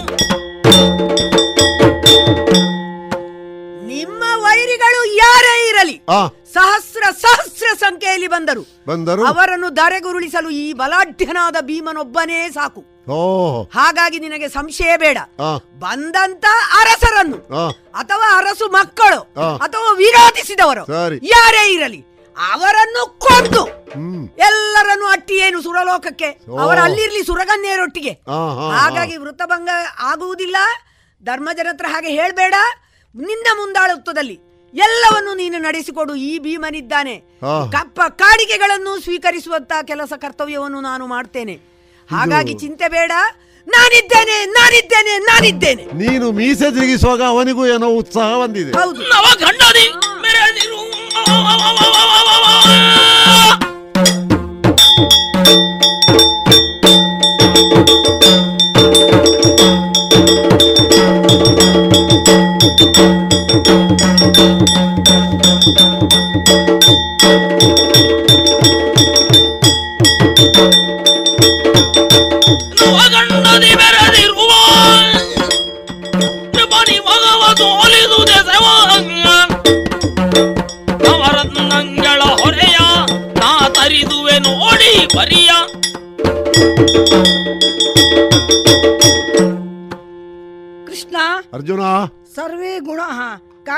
ಕಾಂಚನ ಮಾಶ್ರಯಂತಿ ಎಲ್ಲಿ ಸಂಪತ್ತಿದೆಯೋ ಅಲ್ಲಿ ಎಲ್ಲಾ ಗುಣಗಳು ಬಂದು ಸೇರ್ತವಂತೆ. ಅದು ಸತ್ಯವಲ್ಲವೇ ದೇವ? ಯಾವ ಕಾರ್ಯಕ್ಕೆ ತೊಡಗಬೇಕಾದರೂ ದ್ರವ್ಯವು ಮೊದಲ ಆದ್ಯತೆಯನ್ನೇ ಪಡೆಯುತ್ತದೆ. ಅದೇ ಅಡಿಗಲ್ಲು. ಸರಿ. ಅದರ ಜೊತೆಗೆ ಆರ್ಥಿಕ ಬಲವು ಬೇಕಲ್ಲವೇ ದೇವ? ನಮ್ಮಲ್ಲಿ ಶೌರ್ಯವಿದೆ ಸಾಹಸವಿದೆ ವೀರತ್ವ ಧೀರತ್ವ ಇವೆಲ್ಲವೂ ತುಂಬಿ ತುಳುಕಾಡುತ್ತಿದೆ. ನೀನೇನು ಮಾಡ್ತಿ? ನನ್ನ ವಿಷಯ ಕೇಳಿ. ಆದ್ದರಿಂದ ನವಾಖಂಡದಲ್ಲಿ ಮೇರೆದಾಡುತ್ತಿರುವ ಅರಸರನ್ನು ದಿಟ್ಟತನದಿಂದ ಕಡುಗಲಿಯಾಗಿ ಹೋರಾಡಿ ಸೋಲಿಸಿ. ಜಯಲಕ್ಷ್ಮಿಯನ್ನು ನಮ್ಮ ರಾಜ್ಯ ಲಕ್ಷ್ಮಿಯೊಂದಿಗೆ ಜೊತೆಗೂಡಿಸುತ್ತೇನೆ. ಅಷ್ಟೇ ಅಲ್ಲ ದೇವ ಮುತ್ತು ರತ್ನ ವಜ್ರ ವೈಢೂರ್ಯ ಮುಂತಾದ ನಾವು ರತ್ನಗಳನ್ನು ತಂದು. ಅಣ್ಣನವರ ಭಂಡಾರವನ್ನು ತುಂಬಿಸುತ್ತೇನೆ. ಇದರಲ್ಲಿ ಸಂದೇಹ ಬೇಡ ದೇವ. ಮತ್ತೆ ನೀನಿದ್ದೀಯಲ್ಲ ಕೃಷ್ಣ ನೀನು ಇದ್ದಲ್ಲಿ ಧರ್ಮವಿದೆ. ಧರ್ಮ ಇದ್ದಲ್ಲಿ ಜಯವಿದೆ. ಒಂದು ವೇಳೆ ಹೀಗೆ ಆಗದಿದ್ದಲ್ಲಿ ಏಕೆ ಇಂದ್ರಪ್ರಸ್ಥ? ಏಕೆ ಗಾಂಧೀವಿ ಖಂಡಾದಿ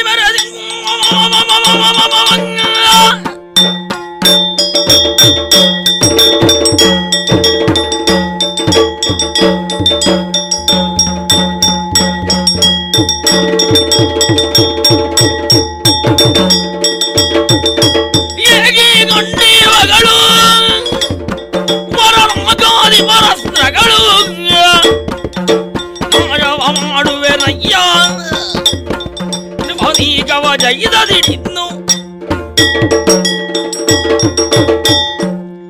ದೇವ ಆ. ಅಂದು ಯಮನೆಯ ತಡದಲ್ಲಿರುವ ಖಾಂಡವ ವನದ ದಹನ ಕಾಲದಲ್ಲಿ. ಅಗ್ನಿದೇವನು ಬ್ರಾಹ್ಮಣ ರೂಪದಲ್ಲಿ ಬಂದು. ಖಾಂಡವ ವನವನ್ನೇ ಆಹುತಿಯಾಗಿ ಬೇಡಿದ್ದನು. ಇದು ನಿನಗೂ ತಿಳಿದ ವಿಚಾರವೇ. ನಿರಾಯುಧರಾದ ನನಗೆ ಆ ಸಮರಕ್ಕೆ ಬೇಕಾದ ರಥ ಗಾಂಡಿವ ಧನುಸ್ಸನ್ನು. ಅಕ್ಷಯ ತುಣೀರವನ್ನು. ವರುಣನ ಮೂಲಕ ದಯಪಾಲಿಸಿದ್ದನು. ತನ್ನ ಕಾರ್ಯವಾದ ಬಳಿಕ ಲೋಕ ಕಲ್ಯಾಣಕ್ಕಾಗಿ ದುಷ್ಟರನ್ನು ಸದೆ ಬಡಿಯಲು ಸುಗ ಆ ಶಸ್ತ್ರಗಳನ್ನೆಲ್ಲ ಕಾಪಿಟ್ಟುಕೊಳ್ಳಲು ಸೂಚಿಸಿದ್ದನು. ಆ. ಕಾಲಕ್ಕೆ ಇಂದ್ರದೇವನು ದೇವತೆಗಳ ಒಡಗೂಡಿಕೊಂಡು. ಶಸ್ತ್ರಗಳನ್ನು ಮಂತ್ರಾಸ್ತ್ರಗಳನ್ನು ದಯಪಾಲಿಸಿದ್ದನು. ಅಷ್ಟೇ ಅಲ್ಲ ಸ್ವಾಮಿ ಬಿಲ್ಲು ಬಾಣ ಅಸ್ತ್ರ ಶಸ್ತ್ರಗಳೊಂದಿಗೆ ವೀರತನದಿಂದ ಹೋರಾಡುತ್ತೇನೆ. ಧರ್ಮರಾಯನು ನಿಮ್ಮ ಮುಂದಾಳತ್ವದಲ್ಲಿ ಕೈಗೊಳ್ಳುವ ಈ ರಾಜಸೂಯ ಧ್ವರಕ್ಕೆ ಅಡ್ಡಿಪಡಿಸುವರು ಯಾರೇ ಆಗಿರಲಿ ಅವರನ್ನು ಸೋಲಿಸಿ ಕಪ್ಪ ಕಾಣಿಕೆಗಳನ್ನು ಸೂರೆಗೊಳ್ಳುತ್ತೇನೆ. ಅಣ್ಣನವರು ಯಾಗ ದೀಕ್ಷಿತರಾಗಲಿ. ಆಲ್ ದೆಸೆಗಳಿಗೂ ಓಲೆಗಳು ಹೋಗಲಿ. ಬಂದದನ್ನು ಸ್ವಾಮಿ ನಿನ್ನ ಅನುಗ್ರಹದಿಂದ ನಾನು ನೋಡಿಕೊಳ್ಳುತ್ತೇನೆ ಸ್ವಾಮಿ. ಗಾಂಡೀವದ ವಿಚಾರದಲ್ಲಿ ನೀನು ಪ್ರಥಮ ಪ್ರಯೋಗ ಮಾಡಿದ್ದೆ ಅಪ್ಪನೊಡನೆ ಅಪ್ಪನ ವಿರುದ್ಧ ಹೋರಾಟ ಮಾಡುವುದಕ್ಕೆ. ಹೌದು ಸ್ವಾಮಿ. ಇನ್ನು ಯಾರು ಬಂದರೂ ನಿನಗೆ ಲೆಕ್ಕವೇ ಅಲ್ಲ. ಅಲ್ಲ. ಹಾಗಾಗಿ ಗಾಂಡೀವ ಹಿಡಿದು ನಾನು ಎಲ್ಲರನ್ನೂ ಸದೆ ಬಡಿಯುತ್ತೇನೆ. ಆ ಧೈರ್ಯವಿದೆ. ಇದು ಒಳ್ಳೆ ಮಾತಿದು ವಿಹಿತ. ಧರ್ಮಜ. ಕ್ಷತ್ರಿ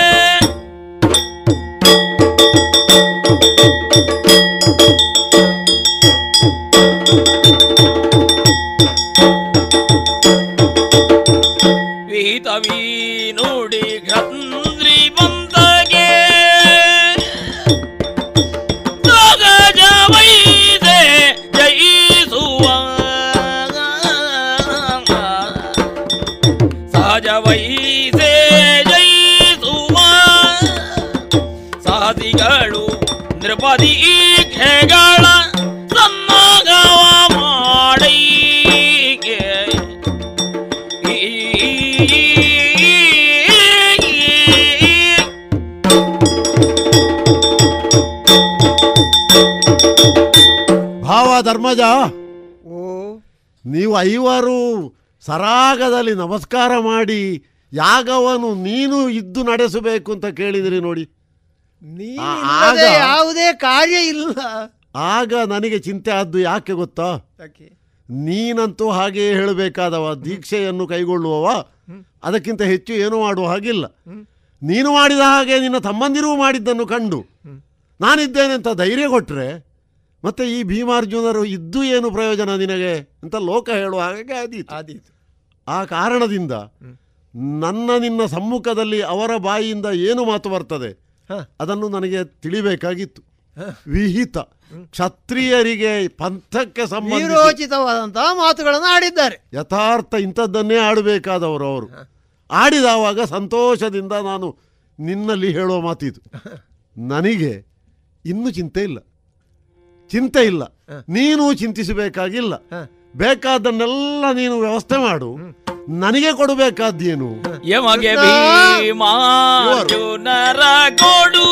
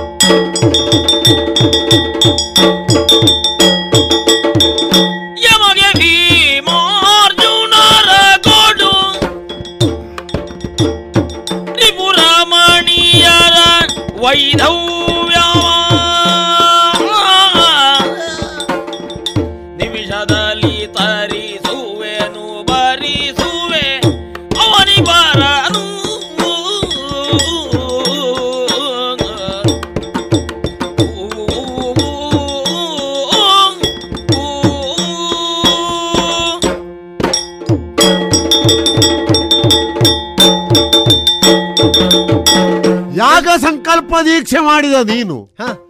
ಇನ್ನು ಮಾಡಬೇಕಾದ್ದು ನಿಶ್ಚಿಂತ? ಒಂದೇ ಒಂದು ಕೆಲಸ. ಏನು? ಭೀಮ ಮತ್ತು ಅರ್ಜುನ. ಇಬ್ಬರು ಸಾಕು ನನಗೆ. ಅವರಿಬ್ಬರನ್ನು ನನಗೆ ಕೊಡು. ನನಗೆ ಅವರನ್ನು ಕೊಟ್ಟೆ ಅಂತ ಆದರೆ ಮುಂದೆ ಇದ್ದು ನಡೆಸು ಅಂತ ಹೇಳಿದ ನಿನ್ನ ಮಾತಿಗೆ ನಾನು ಹೆದರಿಕೆ ಇಲ್ಲದೆ ಮುಂದೆ ಇಡ್ತೇನೆ ನನಗೆ ರಿಪುಗಳು ಅಂತ ಯಾರೆಲ್ಲ ಪ್ರಪಂಚದಲ್ಲಿ ಇದ್ದಾರೋ ಅವರ ರಮಣೀಯರಿಗೆ ವೈಧವ್ಯ ದೀಕ್ಷೆ ಸಿಗುವ ಹಾಗೆ ಭೀಮಾರ್ಜುನರ ಮೂಲಕ ನಾನು ಮಾಡಿಸ್ತೇನೆ. ಅರ್ಥ ಆಯ್ತಲ್ಲ? ಕಪ್ಪ ಕಾಣಿಕೆ ಸರಾಗವಾಗಿ ಹರಿದು ಬರ್ತದೆ. ಯಾವ ರಾಜರೂ ಕೂಡ ಹೆದರುವ ಹಾಗೆ ನಾವು ವ್ಯವಸ್ಥೆ ಮಾಡುವ. ನೀನು ನಿಶ್ಚಿಂತೆಯಿಂದ ದೀಕ್ಷಿತನಾಗು. ಬೇಕಾದಂತಹ ವ್ಯವಸ್ಥೆಯನ್ನೆಲ್ಲ ನೀನು ಕೈಗೂಡಿಸಿಕ. ದೀಕ್ಷಿತನಾಗಿರು. ಕೃಷ್ಣ ನಿನ್ನ ಅನುಗ್ರಹ ಬಹಳ ದೊಡ್ಡದು ಓ ಸ್ವಾಮಿ ನೀವೇ ಮುಂದಾಳಾಗಿದ್ದುಕೊಂಡು.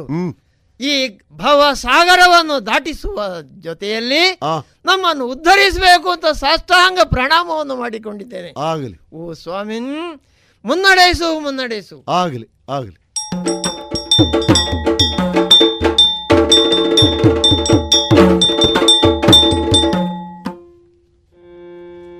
ಮಂಗಲ ದೃಹಿಣನ ತಾತನಿಗೆ ತೋದಿಂದತ್ತ.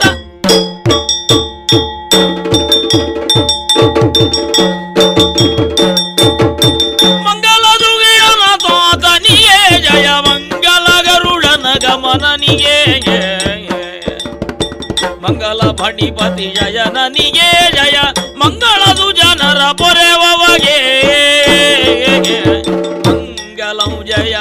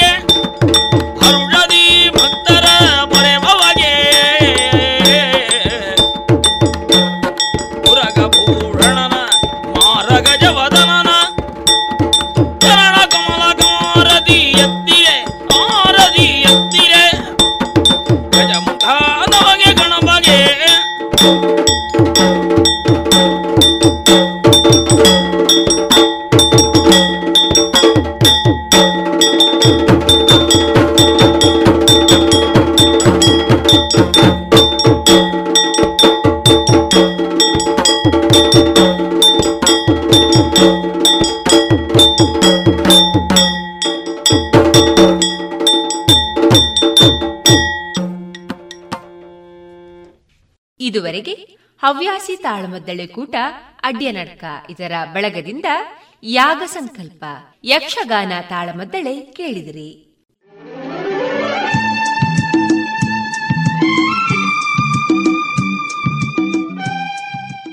ಪ್ರಿಯ ಕೇಳುಗರೆ, ನಿಮ್ಮ ಪರಿಸರ ಸುತ್ತಮುತ್ತ ಅಥವಾ ಊರಿನಲ್ಲಿ ನಡೆಯುವ ಸಾರ್ವಜನಿಕ, ಧಾರ್ಮಿಕ, ಶೈಕ್ಷಣಿಕ, ಸಾಮಾಜಿಕ ಹಾಗೂ ಆರೋಗ್ಯ ಸಂಬಂಧಿ ಕಾರ್ಯಕ್ರಮಗಳ ಮಾಹಿತಿಯನ್ನು ಅಥವಾ ಆಹ್ವಾನ ಪತ್ರಿಕೆಗಳನ್ನು ನಮಗೆ ಕಳುಹಿಸಿಕೊಡಿ. ಉದಾಹರಣೆಗೆ, ಜಾತ್ರೆ, ಉತ್ಸವ, ವಾರ್ಷಿಕೋತ್ಸವ, ಗೋಷ್ಠಿಗಳು, ಉಪನ್ಯಾಸ ಇತ್ಯಾದಿ ಕಾರ್ಯಕ್ರಮಗಳ ಆಹ್ವಾನ ಪತ್ರಿಕೆಗಳು.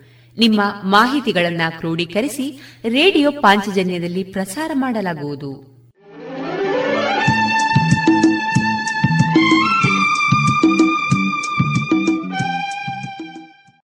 ರೇಡಿಯೋ ಪಾಂಚಜನ್ಯ ಸಮುದಾಯ ಬಾನುಲಿ ಕೇಂದ್ರದಿಂದ ನಿಮ್ಮ ಕಾರ್ಯಕ್ರಮಗಳು ಪ್ರಸಾರವಾಗಬೇಕೆ? ಹಾಗಿದ್ದರೆ ನಮ್ಮನ್ನು ಸಂಪರ್ಕಿಸಿ. ನಮ್ಮ ದೂರವಾಣಿ ಸಂಖ್ಯೆ ಸೊನ್ನೆ ಎಂಟು ಎರಡು ಐದು ಒಂದು, ಎರಡು ಒಂಬತ್ತು ಎಂಟು ನಾಲ್ಕು ಒಂಬತ್ತು ಒಂಬತ್ತು.